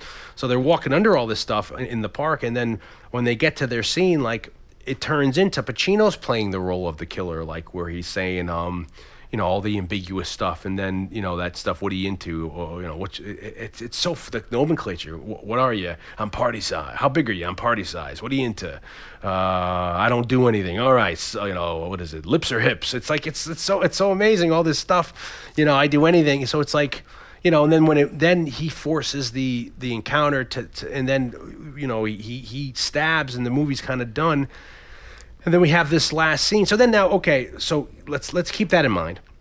Let's transition to the to the to the. Uh, we'll pause that. Transition to the Paul Sorvino character. I find this for me personally, this is like one of Paul Sorvino's best performances. I think he's so good in this movie as like this like really like uh, shell shocked cop who's been there, who's seen it all, and just he knows the horrors of life, and he really embodies what the downside of what it is being a cop when you stay on the job to the sacrifice of your family, friends, relationships, but you're still on the job, and you kind of get numb to it all. And you know he has this look on him the whole time, and uh, Sorvino does, and then that's even to the point where Pacino's saying like I'm losing it, and he's like you know you need you know you need to stick with it, and then at the very end of the movie when you, when um, it's done and you have this last murder that was used to be next door to where Pacino was living while he was undercover of this this uh, main more mainstream gay man. Uh, Sorvino's reaction to me, like Sorvino's like almost like shocked or so, to me it seems like it could be read a lot of ways like Sorvino is worried about this murder. And not so much that he thinks that the murder was committed again by our serial killer, but he he feels like this could have been a byproduct of something like the you know he he's coming to the realization of something because then when they say he lives next and he gives the the whatever the the fake name was the Yeah. phony identity that kind of another bell goes off in Sorvino's head along with he re- makes the recollection of who he recognizes Joe Spinell's character's name. Yeah. Uh, so my wife said to me that she had a theory that the James Remar character isn't real, that it's Pacino kind of. And then at the end of the movie, it's like you know you get. I guess it kind of sounds Fight Club-ish, but like that because you only see James Remar once, the, Yeah. the, the the other guy's boyfriend. He Pacino has a fight with him, but if that never happened and say he did that instead to that gay guy, and then Pacino comes back and actually is the one who kills the gay guy, but it's blamed on this boyfriend that isn't in town, Yeah. you know, and it's actually Pacino doing it, you know. Well, here's the thing. I mean, that Did like, Pacino commit that murder at the end, removed from the serial killer murders? I think uh, And does Sorvino kind of come, you know, kind of that does that bell go off in Sorvino's head? Well, I think there's there's a, some there's a couple of things going on there that you're talking about. I think that's an interesting theory. Um, it's not one that occurred to me in terms of that James Remar's character is not there in that scene. Um, we hear from Ted that So that the- the the- roommate's coming back. The guy who gets killed, yeah, the vic- the gay victim. we hear we hear a fight that they have, but that could also be in Pacino's head if we go with that. Um, we hear like a fight that they have between uh, you know through the walls in Pacino's apartment. But like you said, if if that's true, that could just be in Pacino's head. I think that the the death of that character, the Ted character, kind of the quote unquote like innocent gay guy. Um, I, it's totally ambiguous. I think you, I think if anything, it's implied that it's Pacino. yeah. I think Pacino, uh, I think Sorvino's reaction to like what what's the who lives next door and Spinell's like uh, we think it might be a fake name or whatever. Um, I think his reaction is like fuck. He's recalling Pacino being like it's changing me like I can't do this anymore. It's making me different. Um, if anything, I think it's implied. I You don't, know, uh, but I, but it's ambiguous enough to be like if it's a situation where it's like we take this guy Ted, who is a um, I, we keep keep saying, saying mainstream, but he's like a more uh, into like like the classical uh, way that that that gay life is portrayed, and if Pacino then has b- been turned on or turned into the the gay scene by this more uh, subversive lifestyle, if there's a fabric, we're, we're completely speculating because this is in the movie. It's completely. It's really completely ambiguous. Yeah, it's, it's yeah. It, you know, if there's a scene where he tries to, you know, have a moment with this guy Ted, because to me, if Pacino, the the the the the times they hang out, they hang out as very. It's it, their relationship's even ambiguous. Yeah. They're very good friends, but you could tell. Who knows who wants what from the relationship? The guy Ted isn't hitting on him at all. Pacino's very much being like a, you know, like what do you want? You know, it's like he's trying to be like an older brother or a friend. So Well, there is the there's the, the- I think it's maybe the last time they have they have they're in the diner together. Oh, he's like when my boyfriend's coming back. He's like, I we won't have this or whatever anymore. yeah, but he says this. something. Pacino says like I forget the line, unfortunately, but it's something like. You know, like uh, you know, I hope something he's implying, like I hope I've been helpful or something like that. And- Yeah. But the guys are like, some, but the there's an indication that Ted says something back to him. He's like, oh, like you have, you Yeah. know, like it's implying that there is, at least on the Ted character, some kind of deeper friendship maybe not sexual you know that's not implied but like that there is a connection there So that's- more than just like two neighbors and a guy that he makes that Pacino makes small talk with because he has to live out this like lifestyle and seem like or get he's, like, info from him or Yeah. whatever. Yeah, so that's why I don't know if, if there is a if there is a a scene that does isn't shown that where Pacino goes back to say either goodbye to this character or he tries to come on to him as being from the cruising lifestyle Yeah. and then it goes awry and it's almost like an overkill. You Yeah. know, they always say an overkill is like a lot of times when someone is murdered by someone close to them, you know, uh, if, if it's a burglary, the person may only be stabbed once or twice because the burglar just wants to get out. But if it's overkill, it's someone who has an emotional attachment. Yeah. So that's why you sometimes see like, you know, it's, that's why they call it overkill, like 40, 50 stab wounds. So this one who's well bludgeoned to the, death, he has this scene with James Remar who's supposedly the roommate Pacino does. Pacino, supposedly the roommate of this Ted character, uh, and presumably, well, he's the roommate of this Ted character, presumably boyfriend. Yeah. Um, He's where- coming back from Washington D.C. He was doing a play down there. The play's over. Uh, this run, he's coming back, and he's and even though our Ted character is a playwright and he's trying to finish a play, the uh, James Remar character, the boyfriend, coming back is saying, you know, I want you to get out and go do work and basically like I've been paying the bills. Yeah, now it's your Now turn. Now that I'm coming back, you need to go out and, and, get a real job. and if there's a play for you to for, for in you to be written, it can wait. And uh, and then the, the the job that that Ted has is like a night's job, and it's kind of killing him. Like you know, he doesn't have the energy to write, or it's just like it's taxing on him to have to say like you know working nights, the night shift, doing something. So this is when they yeah Pacino and James Remar have this confrontation where he knocks on the door looking for. Ted and then and then you know this conflict comes and it's up. clear like Remar has a little bit of there's some kind of maybe a little bit of jealousy there going on Remar's. And he's like, you know, he always gets cut up with you like the last fucking guy that lived there. And there's a lot of uh, uh, references to the last guy that lived in Pacino's apartment. At the beginning, when Pacino moves in, there's a lot of like uh, like uh, homo uh, erotic magazines that he's trying to throw out that were the last guys. Um, Ted brings up like, you know what your last guy used to do? He'd get mad, he'd walk out, and he'd just go down. He'd he'd suck off twelve guys in an hour. I don't want to be that guy, you know. And then Yeah. Remar brings him up, and there might be another reason why this guy's brought up. Like he was part of this lifestyle, and it's almost it's interesting. Like it's like almost like it's a um, like the- revolving door. yeah, or it's like the tenant, You know, almost, like yeah, you know, movie, yeah, it's a like, weird, He you starts know- to almost assume the character of this previous Yeah, tenant. and it's like we uh, we said about Jurgensen's case going down there. You know, they would set you up in a building, like you alluded to. They set you up in a building in the world, so you're in this lifestyle. You come down, you have a backstory, and that's what Pacino does. Pacino becomes friends with this guy next door. Hey, you know what? One, because he's living next to him to get small talk. Two, he can get information. This is how Jurgensen says in his interview he got his big break by talking to his roommate. You know about the case. So. Um, there's reasons for it happening, but there's just maybe this goes to show why we like this movie so much because like I said before, a lot of times for me, ambi- ambiguity in a movie is like we couldn't figure out script problems. So you know what? Hey, fuck it, we're gonna leave it ambiguous. Let the audience decide. Yeah. Or with I, I can't stand a lot of times is where it's like it's ambiguous on purpose, but I don't even know what the fuck's going on. The Yeah, director yeah. will say, and I was like, well, that I don't like that. Well, you know, uh, in this movie, there's so much we can read you know into. it's fun. Yeah, I mean, my point is with him when he meets James Remar, there's maybe some kind of jealousy going on, but I feel like you could read into it that Pacino's got there's jealousy on Pacino's part. Yeah. It's either you know he could look Certainly, at, because he, had he, look at any- overreacts. yeah, he, could- kicks the door down after the we think the scene's over. He It's kicks the either like down. he feels like this guy's an asshole and mistreating his friend. You could read it that way, although it's pretty extreme. If his reaction is pretty extreme, if that's the case, um, so uh, you you could you know you could definitely look into it that Pacino's kind of jealous in this point. You know, unfortunately, uh, I don't. Neither one of us read the book, and No, and you know I really meant to, and there is a, a an adaptation that that has the cover. It's really funny if you go on Amazon, you can see it, and it's like it's like it's like Al Pacino stand-in.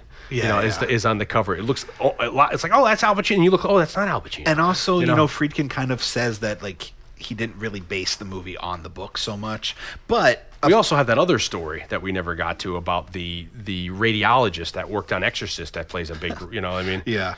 But uh, uh, to finish to finish this one, um, but apparently, uh, Pacino, it's a big thing. Him and the, the him and the Ted character in the book. It's Yeah. like Pacino. Uh, you know, the Pacino character in the book supposedly was maybe in the army, and it was, you know, uh, was involved in things that were very racist, very uh, homophobic and stuff. And then, and the top of the, and then when he becomes this undercover cop, his character is kind of more supposedly uh, asexual, unlike Pacino's character who has a girlfriend.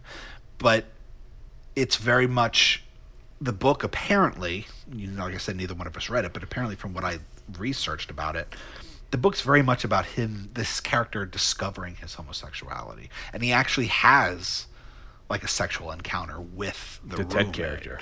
in the book. um, yeah, in in the book, uh, you know, his name in the book is um, John Lynch. They change it to Steve Burns. In this movie, uh, they shift the the in the book. It's not entirely on the uh, point of view of the cop. Where in this movie, it becomes the point of view of the cop. Yeah.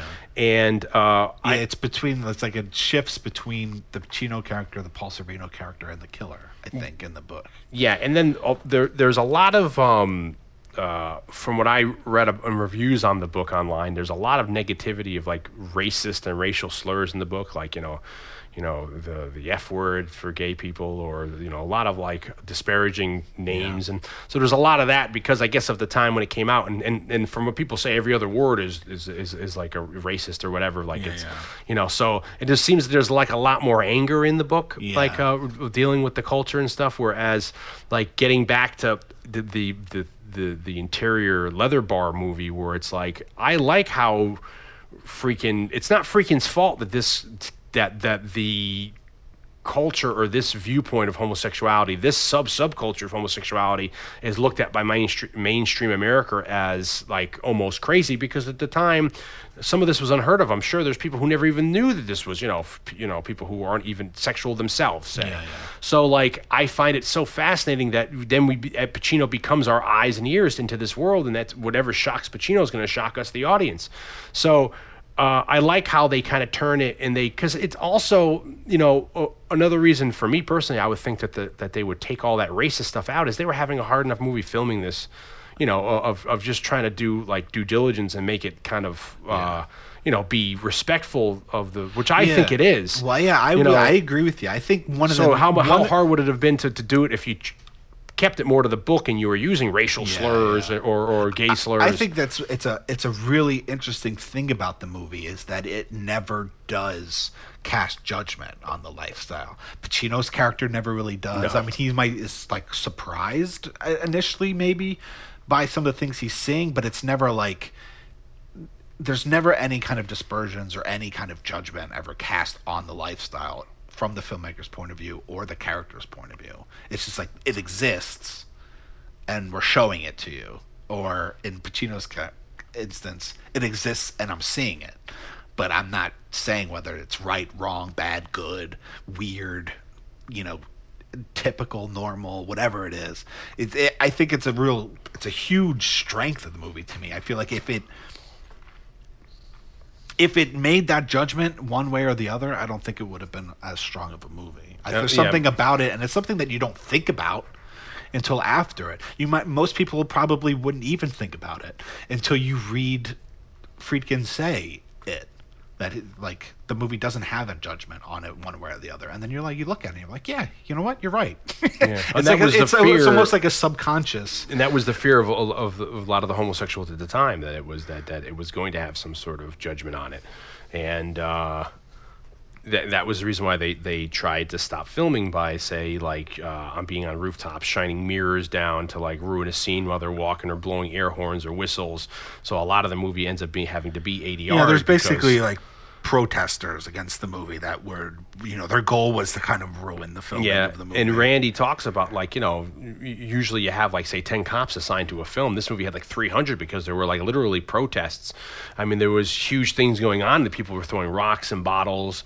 I mean, there's uh, uh, the movie was shot in the summer of '79, and uh, in July 16th column of the Village Voice, there's a writer named Arthur Bell. He called for sabotage. And I think Arthur Bell was also the man who put the series of articles out that also piqued um, uh, Friedkin's interest again when he was reading. That kind of got him back in. Maybe I should revisit this and do a movie we about a also, killing. We should also just say real quick that the, the Ted murder, it you know, like I said, it's strongly implied that it could be Pacino, but it's also implied that it could have been boyfriend. Oh, yeah, yeah, oh, yeah, yeah. It's completely down the line, but this is just how so you it's and like I a are. kind of like a very much a crime of passion. Yeah, it could be very. Either way. It could have been. Yeah, it could have been the boyfriend. You know, uh, an overkill on his end. But this columnist was calling for uh, Arthur Bell was calling for protests. He uh, to, to to quote him, he says, uh, "Friedkin's film promises to be the most obsessive, ugly, bigoted look at homosexuality ever presented on the screen.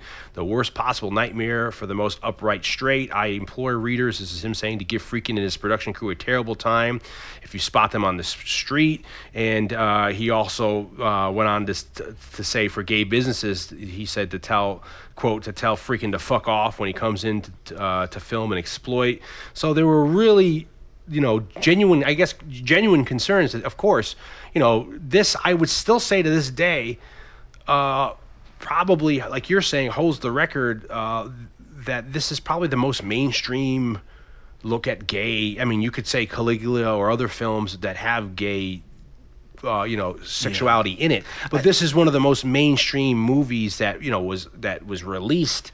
I mean, nowadays you have other movies like say Party Monster or other movies about homosexuality and stuff. But for a mainstream Hollywood movie to cover it and have it be the topic, and you know, it, I also think we should. I mean, at least for me, I think I think it would be wise to put some kind of disclaimer in terms of the fact that, like, you know, for me anyway, it's like I feel like I'm going off of the testimony of William Friedkin that this scene existed that way and that he just captured it.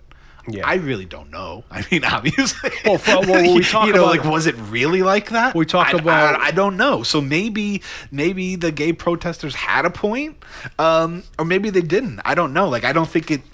Whether it was really like that or not, I don't think it's making some kind of negative judgment. on No, it. I think it's But just trying to don't know- chronicle I don't, I don't know. For, I personally don't know for fact if it's if it was a completely accurate representation of that. Like it very well could be. I kind of assume it is, but like thinking about it as we talk about it, like I realize I'm just going by the fact that William Friedkin says it's. Oh yeah, accurate. yeah, yeah. Uh, Which could usually be a bad thing to t- to take a filmmaker's point of view and just you know go off of that. But like you know, At the very least, it's his perspective of what was You know, going and on. you and talk as a to- filmmaker, you need a perspective. and you talk to Jurgensen, Jurgensen says this was what was happening, and then you listen, you read a lot of the, the critics now looking back on the film that they filmed, uh, and a lot of the, they filmed in legendary bars like the Ramrod, the Anvil, the Mine Shaft, the Eagle's Nest, uh, and they were using people like we said earlier in the movie. They were using extras that were actually, uh, you know. Uh, bar goers of these bars. So, and then a lot of times Friedkin actually had to tell them to kind of tone down anything just because it was going to eventually be filmed and put on the screen. So you had to watch out for stuff. Um, and then there's uh, there's one other person that I'd like to, to, to, to quote. It's it's from the Village Voices in an article, and I find it hilarious. It's a guy writing now about it cruising being re-released in 2007, and uh, he sums it up by saying. Um, uh, what's this this guy uh, his article's called a gay old time and it's by nathan lee.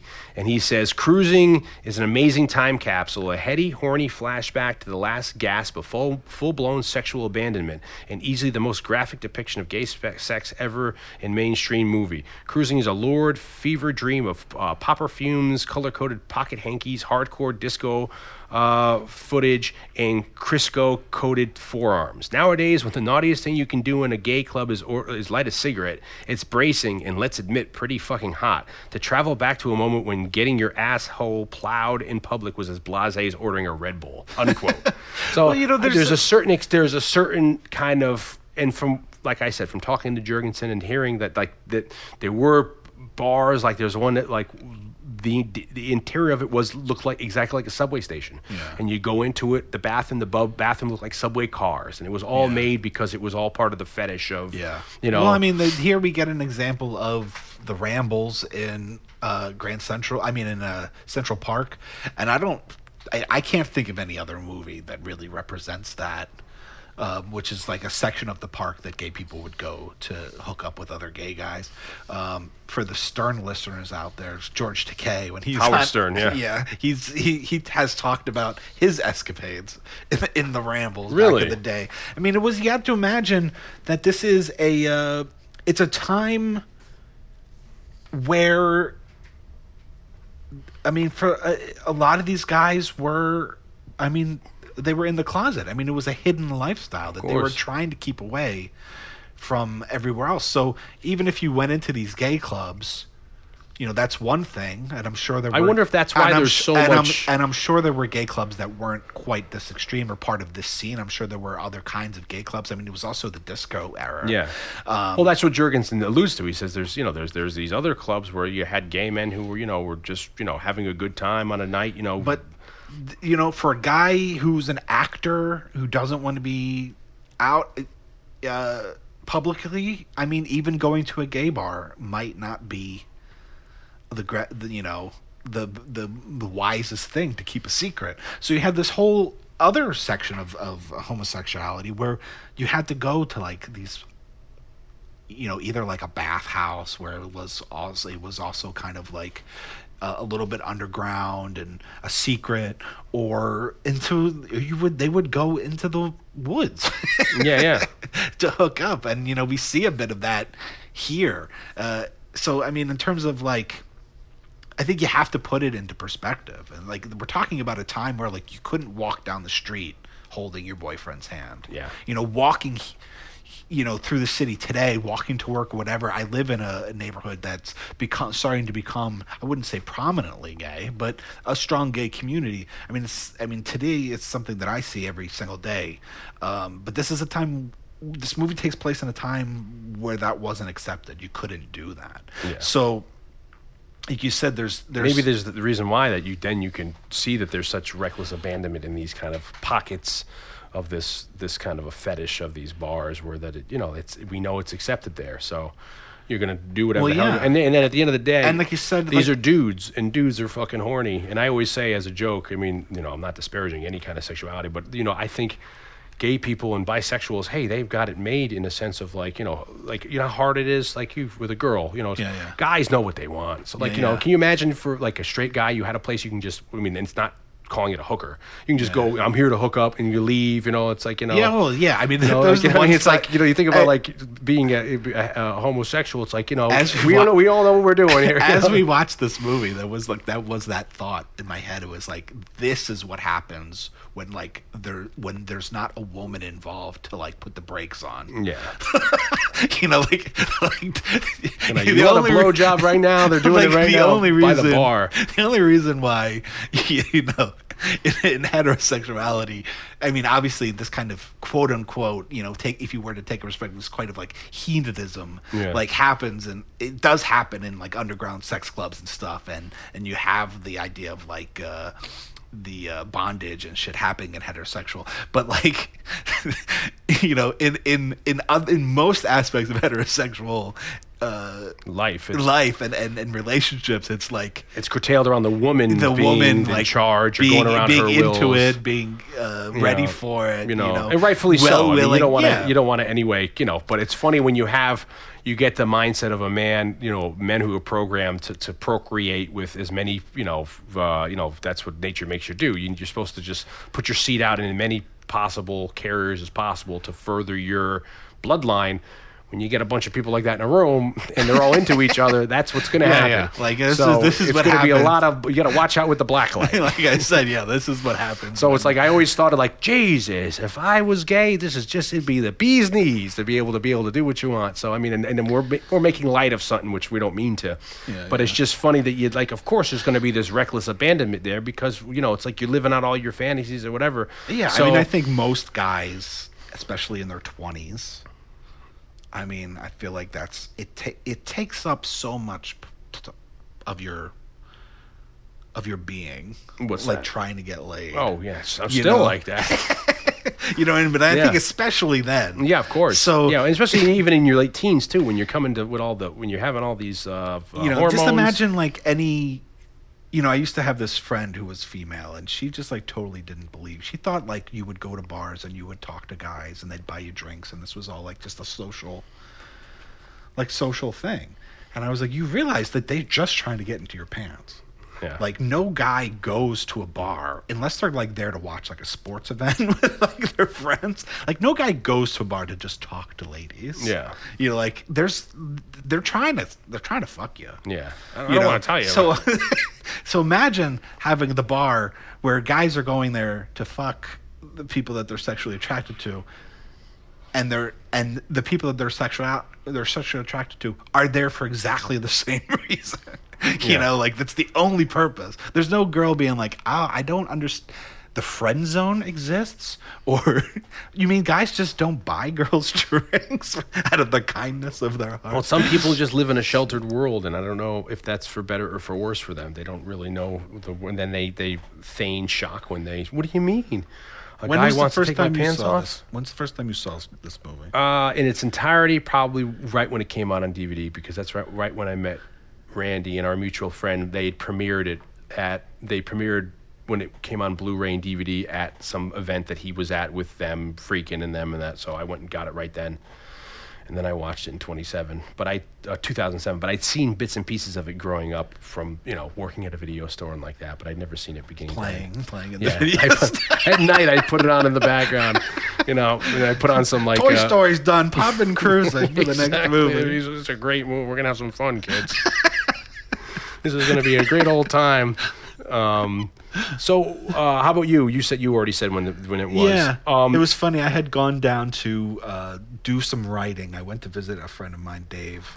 He was living in North Carolina at the time, in a beach town, and I he was working. He couldn't take off, so I literally just went down there to like be held up in this beach house to get some writing done while he worked all day.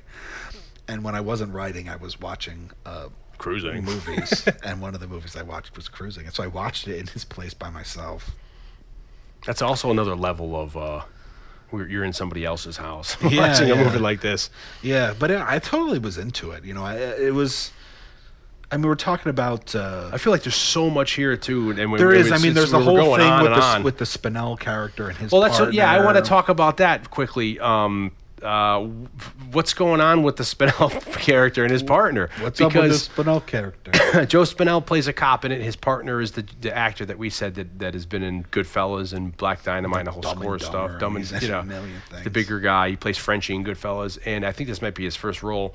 And Spinell's talking about his wife moving down to Florida and all this stuff, and how disgusting this world is, and the, you know he's gonna hopefully they're gonna turn the fire hose on. That's you know, and, he, and then he's saying this used to well, be the, they're patrolling like a, the gay, a prominently gay part. I think he's like in the. I think they're down by the. the meat, they're, I think they're in the meatpacking district. And he's like, you know, you used to be able to come out here and how it is now, and then you know, certainly them, they're cutting away to just all guys, you know, with no shirts on, walking around at night, and you know, Yeah, jeans drag and queens drag queens and stuff. And then they they they kind of grab some drag queens. Uh, he said Gene Davis, who was uh, Brian um, Brad Davis's uh, brother who plays a transvestite in this movie. Uh, they him and the Spinell his partner grab him, take him into a car, and they forcibly make him give him blowjobs. And so it's like, you know, I, and Well, then, then- well, then we and see then Spinell's cruising. Yeah, yeah. We see Spinell in the club. We then see him in the park. yeah, he's yeah he almost cruises for Pacino, and then so it's like is, is is the other part of the movie like I mean there's another movie that we don't know about where like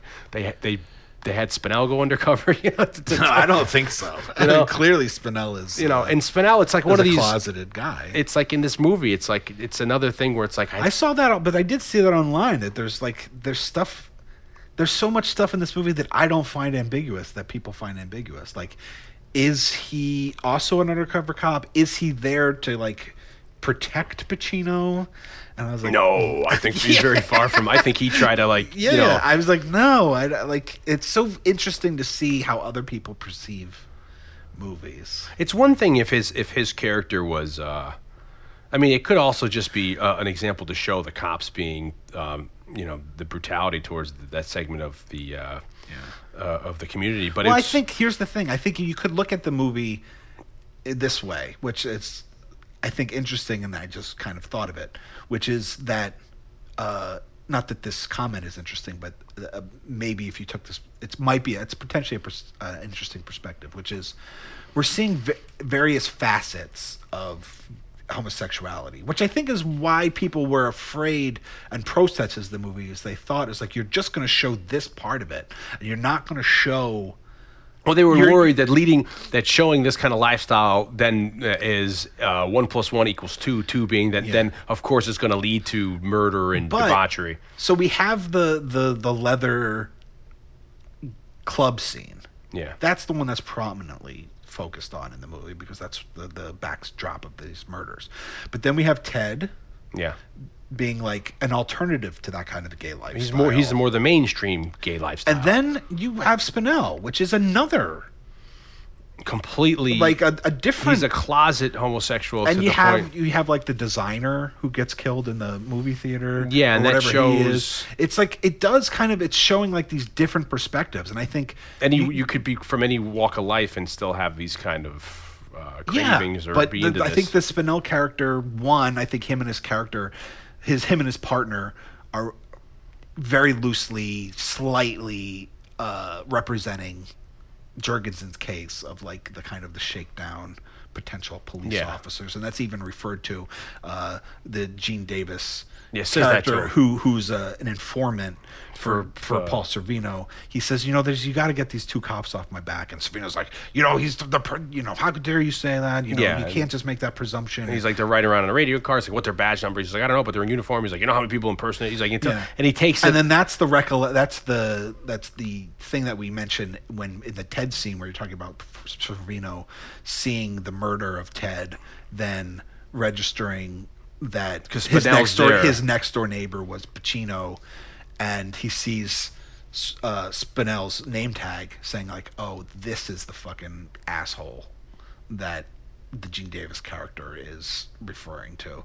Like, there's a lot of revelation there for, Yeah. for Sorvino's character. Of course, that's why Pacino's like, and just damn walks out of frame, and he has that limp, which I that's another thing I wanted to ask Sorvino. It's like, you know, did you did you create that limp for the movie because he's limping around the whole movie? uh, I think Spinell's character, aside from that, So his- is his- also maybe consciously representing like the closeted homophobic. who then takes the violence out on being this way towards because it's one thing it's one thing if him and his his partner were violent towards homosexuals like beat him up and stuff like that.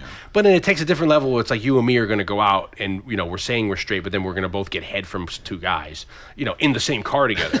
You know what i mean? So it's it's interesting that then they have this intimacy like they're like oh, like high-fiving each other you know you know one in the back seat one in the other seat. So it'd be it'd be one thing that the level is to sum up in, in this little uh, th- little uh, esoteric uh, venture or sh- offshoot here is that if Spinell actively, uh, you know, beat up these people because we didn't know that he's subconsciously or, or inadvertently like a closeted homosexual. But then he is a closet homosexual with another guy who must obviously be a closeted homosexual who happens to be his partner. Yeah. You know, he's not hiding anything from his fucking partner when they're driving around in the radio car. They're grabbing, you know, he's like, come here, you know. And it's another thing. It's like I love another guy. Spinell's got such a great voice.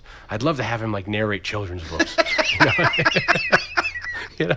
he's got such a great Mr. Yeah, you know, what, am- what am I supposed to do? You know, so but he's he's long passed away. God bless him. Um, uh, before we, we we get too much, there's some things I guess we have to hit. Uh, the interrogation scenes in in the police stations, which are notorious.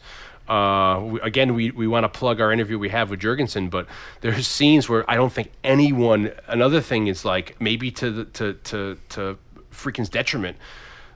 They're never explained why these things are happening within the context of the movie, so people don't understand. Like, there's a scene where there's like. Uh, they're ter- interrogating a person who they think might be the uh, killer, Yeah. but they end up like you know really being too hard on him. He confesses, and then you find out no, it's it, it's his fingerprints or DNA. Don't it's his fingerprints don't match the murder weapon or whatever because they got a print off one of the killers uh, on a on a bloodied um, uh, quarter.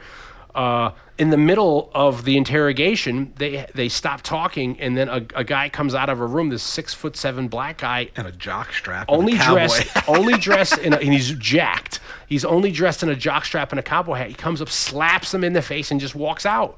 And it's like you know these were things that they actually did just to, to kind of like and then not, not make not acknowledge that that ever happened. So the person Well, even in going- you watch like the like uh the special features for like the DVD, Jurgensen's like it happened, but there's no explanation as to like why. Like what was the like I okay like this this happened for real. yeah, but why would you help? But like what is the like, context? who thought it up? Yeah. What was the Well, purpose? Randy's makes it sound like he thought it up, and I think it was just to uh, to kind of like you know when you're in an interrogation for how many hours.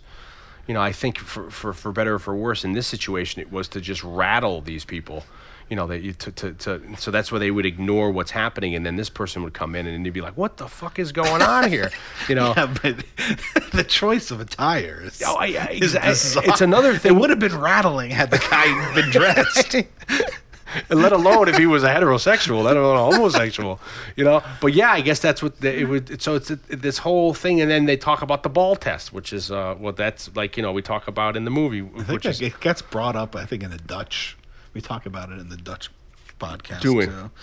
Yeah, that's uh, Ed O'Neill asked Jurgensen a question through our our friend uh, in our interview about you know, and then Jurgensen kind of goes into it. These are all things where I think some people may have issue with. I mean, this is neither for us he, here or there for us to to, to, to to go into, but some people may have, you know, in the old days of Well, being I a police think- officer, it was a different time. So you Yeah, know, I also think that a lot of those things in the movie, um, like that, or we talk about it actually in Deep Red. Yeah. In our Deep Red cast, there's certain things in the in Deep Red that Argento does.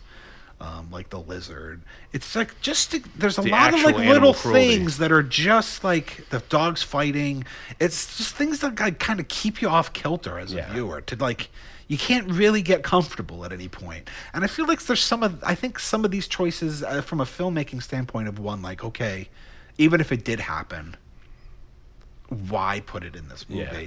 I think a lot of those choices are probably made because Friedkin just wants to keep you off center as a viewer. Like you can't really get comfortable. You're like, wait, what? like Yeah. what's this guy? Or why what's this? Like how that happened? Or the killer's different in every scene. Even if you don't recognize it, you maybe somehow on some subconscious level get it. And it keeps you uncomfortable, maybe a little confused. Um, it's a lot and he puts in like there are points in the, during the thing, murders yeah. stuff of like subliminal like one frame images. of actual gay porn, and then there's another in the third killing where we were talking about where uh, uh, the, the the killer kills the um, Fifth Avenue uh, rich uh, um, business owner uh, in a peep show, a gay peep show, and he and that's where he gets the bloody fingerprint on the quarter. And r- right in the middle of that, in the background, there's there's they're watching some gay porn on like film, uh, and uh, when they're getting comfortable with each other, it just cuts to the shot from the beginning of the movie of the the first victim bound looking over his. So it's like you see that. So it's like a lot of that is being thrown in there, and, and to me. Like, Now that's kind of old hat, but in the past 15, 10 years, that's all kind of new, doing jumping around and interjecting just like jump cuts to weird things. And so f- to see all that back then just laid in either either just subliminal, you know, one frame cut in here or there. That's all kind of in a way groundbreaking. And the way he just kind of approaches this being a traditional basically it's it's traditional, you know, thriller, police thriller about a serial killer and then going undercover and then adding all these elements to make it, you know, stand out and and and have some sort of uh, life of its own is the reason why maybe we're talking about it 35 years after the movie came out. Um, I mean, just I think the picture technically looks amazing, just how they shot it. I love the uh, the colors in the movie, and then like the the monochromatic shots inside the bars, and then when they're doing the poppers, it all gets colorful again. And then the uh, the foley work of I love just that leather, and the every time they're walking, they've got like keys and, and metal on them. So you have the you have the yeah you have like the ch- you hear the chinking of the chains. I love all that attention to detail, and then the soundtrack is just phenomenal. I love the soundtrack in this movie, and it's another thing going into you about. Talking about um, you know soundtracks, you're you're you're uh, Well, yeah, I mean, there's a there's an excellent selection of songs for Yeah. the club scene, but also uh, I think Jack Nitzsche did the yeah they did like the, a the quote unquote score.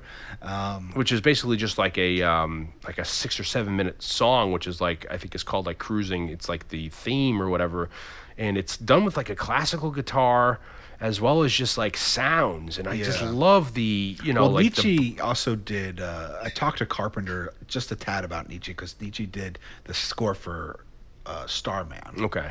But um, I mean, he was like, you know, He's like took- using bottles. And yeah, like he uses like you know, like you know, like glass, like the the you know, the, rims of glasses. glasses with the water in it to make like the Yeah, hummings. It's like more know, like sound. I mean, it's yeah. sound design, yeah, but not. but for in the place of music, Yeah, like or but scoring. instead of, like- so like at the beginning of this, when you have that shot of like you know the, the title card is just the it's the, the cruising's going by, Yeah. and you hear Very hear rocky. yeah, very rocky, you know, and, and or like his I think Goodfellas is the same thing. Goodfellas it just goes by, and it's like you know you hear kind of like just some abstract notes on a classical guitar. I think it's just so fitting. And then you have all the diegetic music, which I, which like a lot of legendary, like I guess L.A. punk bands at the time, like the Germs, did songs for the movie. So there's a lot of for people who were in the scene at the time. They do say this may not necessarily be the music of the era that were in these clubs because a lot of it was disco, but they wanted it to be as cutting edge. So they had a lot of this, but also the non-diegetic, the, the scoring. We say, I just think it suits it, and it's just such a good soundtrack. I went and downloaded the thing yesterday, and it's just Yeah. it's really great. You know, just the overall overall, it just adds that tension to it. You know, the uh, the the the scenes uh, that add tension of like the you know, like you're saying, the sound effects in place of music elements. Yeah. You know, but they're u- being used in a sense for a score. I think are just they're they're completely effective. Um, so the the movie ends up coming out in February of '80. It's shot in March of '79. Uh, I'm sorry, it's shot in my birthday's March of '79. Shot in the summer of '79. Comes out in summer of '80. It is panned at the box office. People call it uh, X-rated. Um, Ebert actually gives it, I think. Uh, maybe two out of four stars or whatever. But basically, people just it's porn, it's X-rated. I mean, when they first bring it in front of like the uh, uh, MPAA, they say there's not enough X's to put in front of this. So what ends up happening is. Uh, Friedkin says he spends like 50 grand just like you know taking it in front of the uh, the ratings board to get a, a right rating. And then you know his cut was supposedly a lot longer like we alluded to. He cut 40 minutes out. And then they end up getting a, re- a, a cut that's releasable but i think it is released x. And that's a, a reason for me like a stigma as a kid. I remember this having the stigma around the film. That's why i never really went and saw it I didn't know if it was about gay. I just knew something was. I don't, and I don't even know how I know that. Like, but I just know there was something around this movie that was crazy. I mean, the movie's still banned in Finland. It's banned in Iran. It's banned in South Africa. You know, uh, I mean, Iran. You know, you you, you you kind of wonder why anything isn't banned there. But it's just, it's it didn't. It really, it kind of again flopped, and then it's interesting. I, I'm almost positive that like Pacino's next movie is like Tony Montana. He's plays Scarface. It's like the Uber man. You know what I mean? so it's funny to see him. He bounce back and then do um, a film like that. But I, you know, I think it's just you know, I loved it. I think it's just so fun. It's just such a good. Um, Fun. You know, well, it's fun in the sense from like I enjoy these police movies, and it's like it's fun, just like the guessing game of what's going on, and then the last shot. We, let's talk about the the actual last shot. For me, is very much like the the Steve McQueen movie Bullitt, where it's like at the end of that movie, the, after the whole thing that happens is uh, Frank Bullitt comes home. He puts his gun down. He goes to wash his face off, and it's almost like he's w- washing the filth of the crime in the city, the dirt off his face. And he stops and he looks at himself in the mirror, and then all the sound stops, and it's just like you hear like the little dripping from the faucet, and it's like him just like almost taking his his battered uh, profile in. And at the end of this movie, it's the same thing. He he he takes everything off uh, in cruising. He takes everything off. He tells Karen Allen, "I'm back.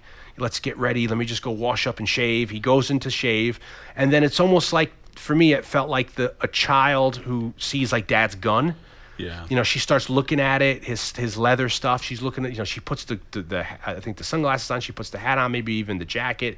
And he's in the bathroom shaving, and then he kind of stops and he looks in the mirror, and then he makes he makes eye contact with the camera, and then that's how it ends. It's like it's kind of you know it leads Well, then you. we see the water again, but yeah. Like, Yeah, yeah, yeah. Then yeah, you see the water one more time, and then maybe you even see the, Like the the killer boat. walking. I know. think that's. I think we see the killer or the guy walking into the club. I think the- the bef- mirrored is before that. I think before his the last shot of them in the apartment. before the in the apartment scene, and then but then the last shot of the movie is actually the boats, which is See, what that- we saw in the beginning. Of the It, movie. and that just leads me to believe like the last shot of him walking back into the club like it's still happening it's going to keep happening and then the water it's still happening it's going to keep happening and then is pacino know I mean, something we certainly, don't Again, I mean, the structure of that does certainly give it some kind of. You could say bookending it, but to me, it does seem circular. yeah Like so it is kind of ongoing. Yeah, the you know the Karen Allen putting on the stuff. I mean, obviously there's some kind of symbolism going on there. You know, she's he's shedding it. She's putting it on. she's sure she's you know like she's the novice looking at like you know i uh i don't know what this is so i'm interested automatically Yeah. in it you know Or like you know, she's it's like don't touch it it's very dangerous I mean, you could look at it in any way. I mean, it's like her embracing some kind of masculinity. You could look at, you know, like some kind of transformation, even if it's just briefly a physical one. Uh, you know, Al Pacino looking in the mirror. Obviously, looking in the mirror comes in, in a lot of cases kind of symbolizes change or reflection. You know, both figuratively and literally. Um, you know, I think it was Friedkin who says that like you don't really ever really know a person. Sometimes you don't really even know yourself. So it's like you know, you could he's looking at himself, being like, And, and, you know, like who are you? yeah, you, And then he's he lost looks at and then he looks at us. Who Says, are you? "And Who are you? Who are you? Who are you? And I mean, and this is something even Friedkin said uh, at, when I saw him at a screening. He talked about, you know, movies change in the editing room, and this is a movie he said that changed in the editing room when he was editing it. So who knows? Maybe this this is where all the ambiguity comes into play. Is that you know once you get into the editing room with stuff. Um, so yeah, I feel like there's so much more in, that you can go into this movie. That whole story about his radio radiologist who was in The Exorcist that actually was a homosexual that did he committed a couple of murders and then uh, Friedkin went to visit him in in the uh, at, for in pre-production. He went to go visit him in in the psychiatric hospital to ask him about it. Uh, they were gonna. There was a they they asked Robert De Niro. He turned down the role. Um, for Pacino's character in this. Uh, they tried to get um, Roy Scheider. He turned it down as well. There was, I hear for a moment, uh, Paul Morrissey was slated to direct with Jeff Bridges playing the Pacino character and Jan-Michael Vincent playing the uh, the the eventual killer. So I mean, I could see that conceivable at the time. So there's a lot of that's kind of the what if game we've got going on here for the most part. And uh, I think at the end of the day, everyone does a phenomenal role in the movie. Like you know the the the, the roles itself and how it's Uh, done. yeah, I think the cast is great. Yeah. Even Karen Allen, you don't get to see her that much, and this is right around a year later. She does Raiders of the Lost Ark, so it's interesting Yeah. she's doing this kind of thing. So, what would you give it for rating? Well, I like the movie a lot. So I mean, as far as you know, sometimes, sometimes I'll give a movie. Sometimes if I feel like a movie is possibly you know not exactly a sleepover movie, I sometimes give it two ratings. So I would say as a sleepover movie, I, I would highly not recommend it for a sleepover. Maybe now, but you mean at the time? you know, not not even, uh, you know, there's some movies that I just I, I consider, you know, you know, just to classify a sleepover movie. I don't necessarily think this is one. I think it it probably, you know, you could argue for it. Um, some of the horrific elements and the thriller elements, you could off, argue that it could be, you know, sleepover worthy. But I do think for for the, It- sub- it- for the if subject anybody ever, matter, if anybody ever wants to do a comedy, uh, you know, the, of about sleepover comedies, this would be a great comedy where a bunch of guys don't know when they rent this and they take it home. You know, So as a sleepover movie, I, I would I would rate it pretty low. As a movie itself, uh, uh, I, I like it a lot. Would we do it out of five? So I'd say I don't know, four, three, three and a half, four. yeah. I mean, I guess if we're if we're gonna make the distinction between sleep, this isn't really a sleepover movie. I mean, I wouldn't recommend it. I guess it can be because it would be if an, you're an Al like I- Pacino fan, like- it's a very unorthodox. Like I said, it it it would make for the for the pro- one of the more awkward Saturday Yeah. nights movies, Especially if it's like a bunch of dudes who don't really know each other who are sleeping over like like it's a big birthday party. you know, and then you rent you rent this. I can't think of even more awkward. Like you get this in Caligula, and it's like, wow, you know, it's you know, uh, it's. And then I was thinking, I was watch, I was gonna, I was. You used to say you you always talk about how a lot of times growing up you watch stuff with your mom. You'd watch a movie with yeah, your mom. yeah. So I was watching that gay leather bar yesterday, and I was like thinking, oh, I'm sorry, interior leather bar, excuse me. Uh, and I was thinking, wow, this would be a terrible movie to watch with my mom, where there's actually, you know, guys actually, you can see them blowing each other and Yeah, stuff like yeah. that. You know, uh, so uh, this movie, yeah, as a as a as a movie like a sleepover movie for me, like or ratings as I like it, sleepover stars, I'd give it like a what five or four. Yeah. But as a, uh, sleepover movie, probably like a one or like a, Yeah, a, yeah. A, a, a half a point because It's, it's, you know- it's you get into really dicey territory if you're getting even just this. from you know, not even from like type of movie, from subject matter. It's uh, It's not something kids should be watching. Impressionable children. it's not a very good choice. For you know, sleepover. and that's not in, in any way or, or, or making judgments on the content. It's just that it's real, it's real dark and it's real, uh, especially for you know kids, guys, boys, especially growing up and them having uh, you know issues with any kind of uh, sexuality. or Yeah, well, here's just- the thing. Like, I know, you know, for me, I don't necessarily think that censorship for things that are shown to children. I mean, obviously, parents have their own thing. I don't really feel like I was necessarily censored. I don't think my parents would have loved if I watched this movie. So I'm not saying that like you know, in the right context, I wonder if this movie even got any play back then. you know. Like, But, what was it on an HBO? but for a for a group of guys getting together and a Yeah, bunch of 13 year olds. thirteen year old boys going Yeah. to the video store. Yeah. After after a, a day of playing p- p- pool parties, you know, a bunch of kids playing on some rubber floats all day, you know, and then they have a bunch of pizzas, and then they come home and they're like, "Let's go to the video store. Let's rent a Uh, of pizza. yeah, and then what do they rent? They rent this. They rent freaking Caligula, and they rent. Uh, I don't know what other awkward movie there could be that they rent. So yeah, um, we could go on forever. yeah. I mean, there's there's I'm sure there's a slew of stuff we didn't touch on. Part two. Yeah, we just later definitely on. necessitate a part two. Uh, but check out next week our, our interview with Jurgensen that we recorded in 2012, and it's uh, it's it's a, a lot of it kind of hits on some of the points we did in the last interview with him that was about six months ago, but it has a lot of new stuff about. Um, one of being he actually describes this actual case of uh, of what the the bag murders this was based on, as well as some other funny anecdotes relating to uh, movies and stuff like that. So it's fun, and we had it. So let's why not hear more, Randy? And um, uh, please check us out on Facebook. Uh, check us out on Twitter. Check us out on Instagram. No, we're not on Instagram yet. we're on. Um, on Facebook, Twitter. We have our website, SaturdaySleepovers.podwits.com. We're on um, iTunes. We're on all the, the the podcasting aggregates. Just check us out. Google us. You'll find us. Um, you have your Scored to Death page. Scored to Death. I have also on Twitter at Scored to Death on both Twitter and Facebook. The book's out. It's for sale. Check it out. I'll be at uh, the weekend of the 12th, August 12th, 13th, 14th. I'll be at the Monster Mania convention selling and signing books. And then the following weekend on the 21st, I'll be in Burbank signing books at Dark Delicacies. Uh, Burbank, California. Burbank, California, with Yeah. a bunch of the composers. So if you're into harmony movie Yeah, and then and you're in the California area, that would be a good signing to come to because you can get a lot of shit signed by a lot of cool guys. And then the, this the, the one of the 12th, 13th is the is That's Jersey. in Cherry Hill, New Jersey. Yeah, and um, yeah. So check us out in two weeks. Next week we're gonna have this fun uh, interview with Jurgensen, and then uh, we'll see you in two weeks. And we'll be closing out the summer with a hot, steamy. Yeah, stinky Not, Sunday movie. not not sexually, just steamy and hot and sticky. Yeah, not in any kind of uh, sexual not, way. not any kind of cruising way. Yeah, any kind of uh, gay porn way. So yeah, we're gonna be doing interior leather bar next next one. It's gonna get really awkward for us. So all right, later.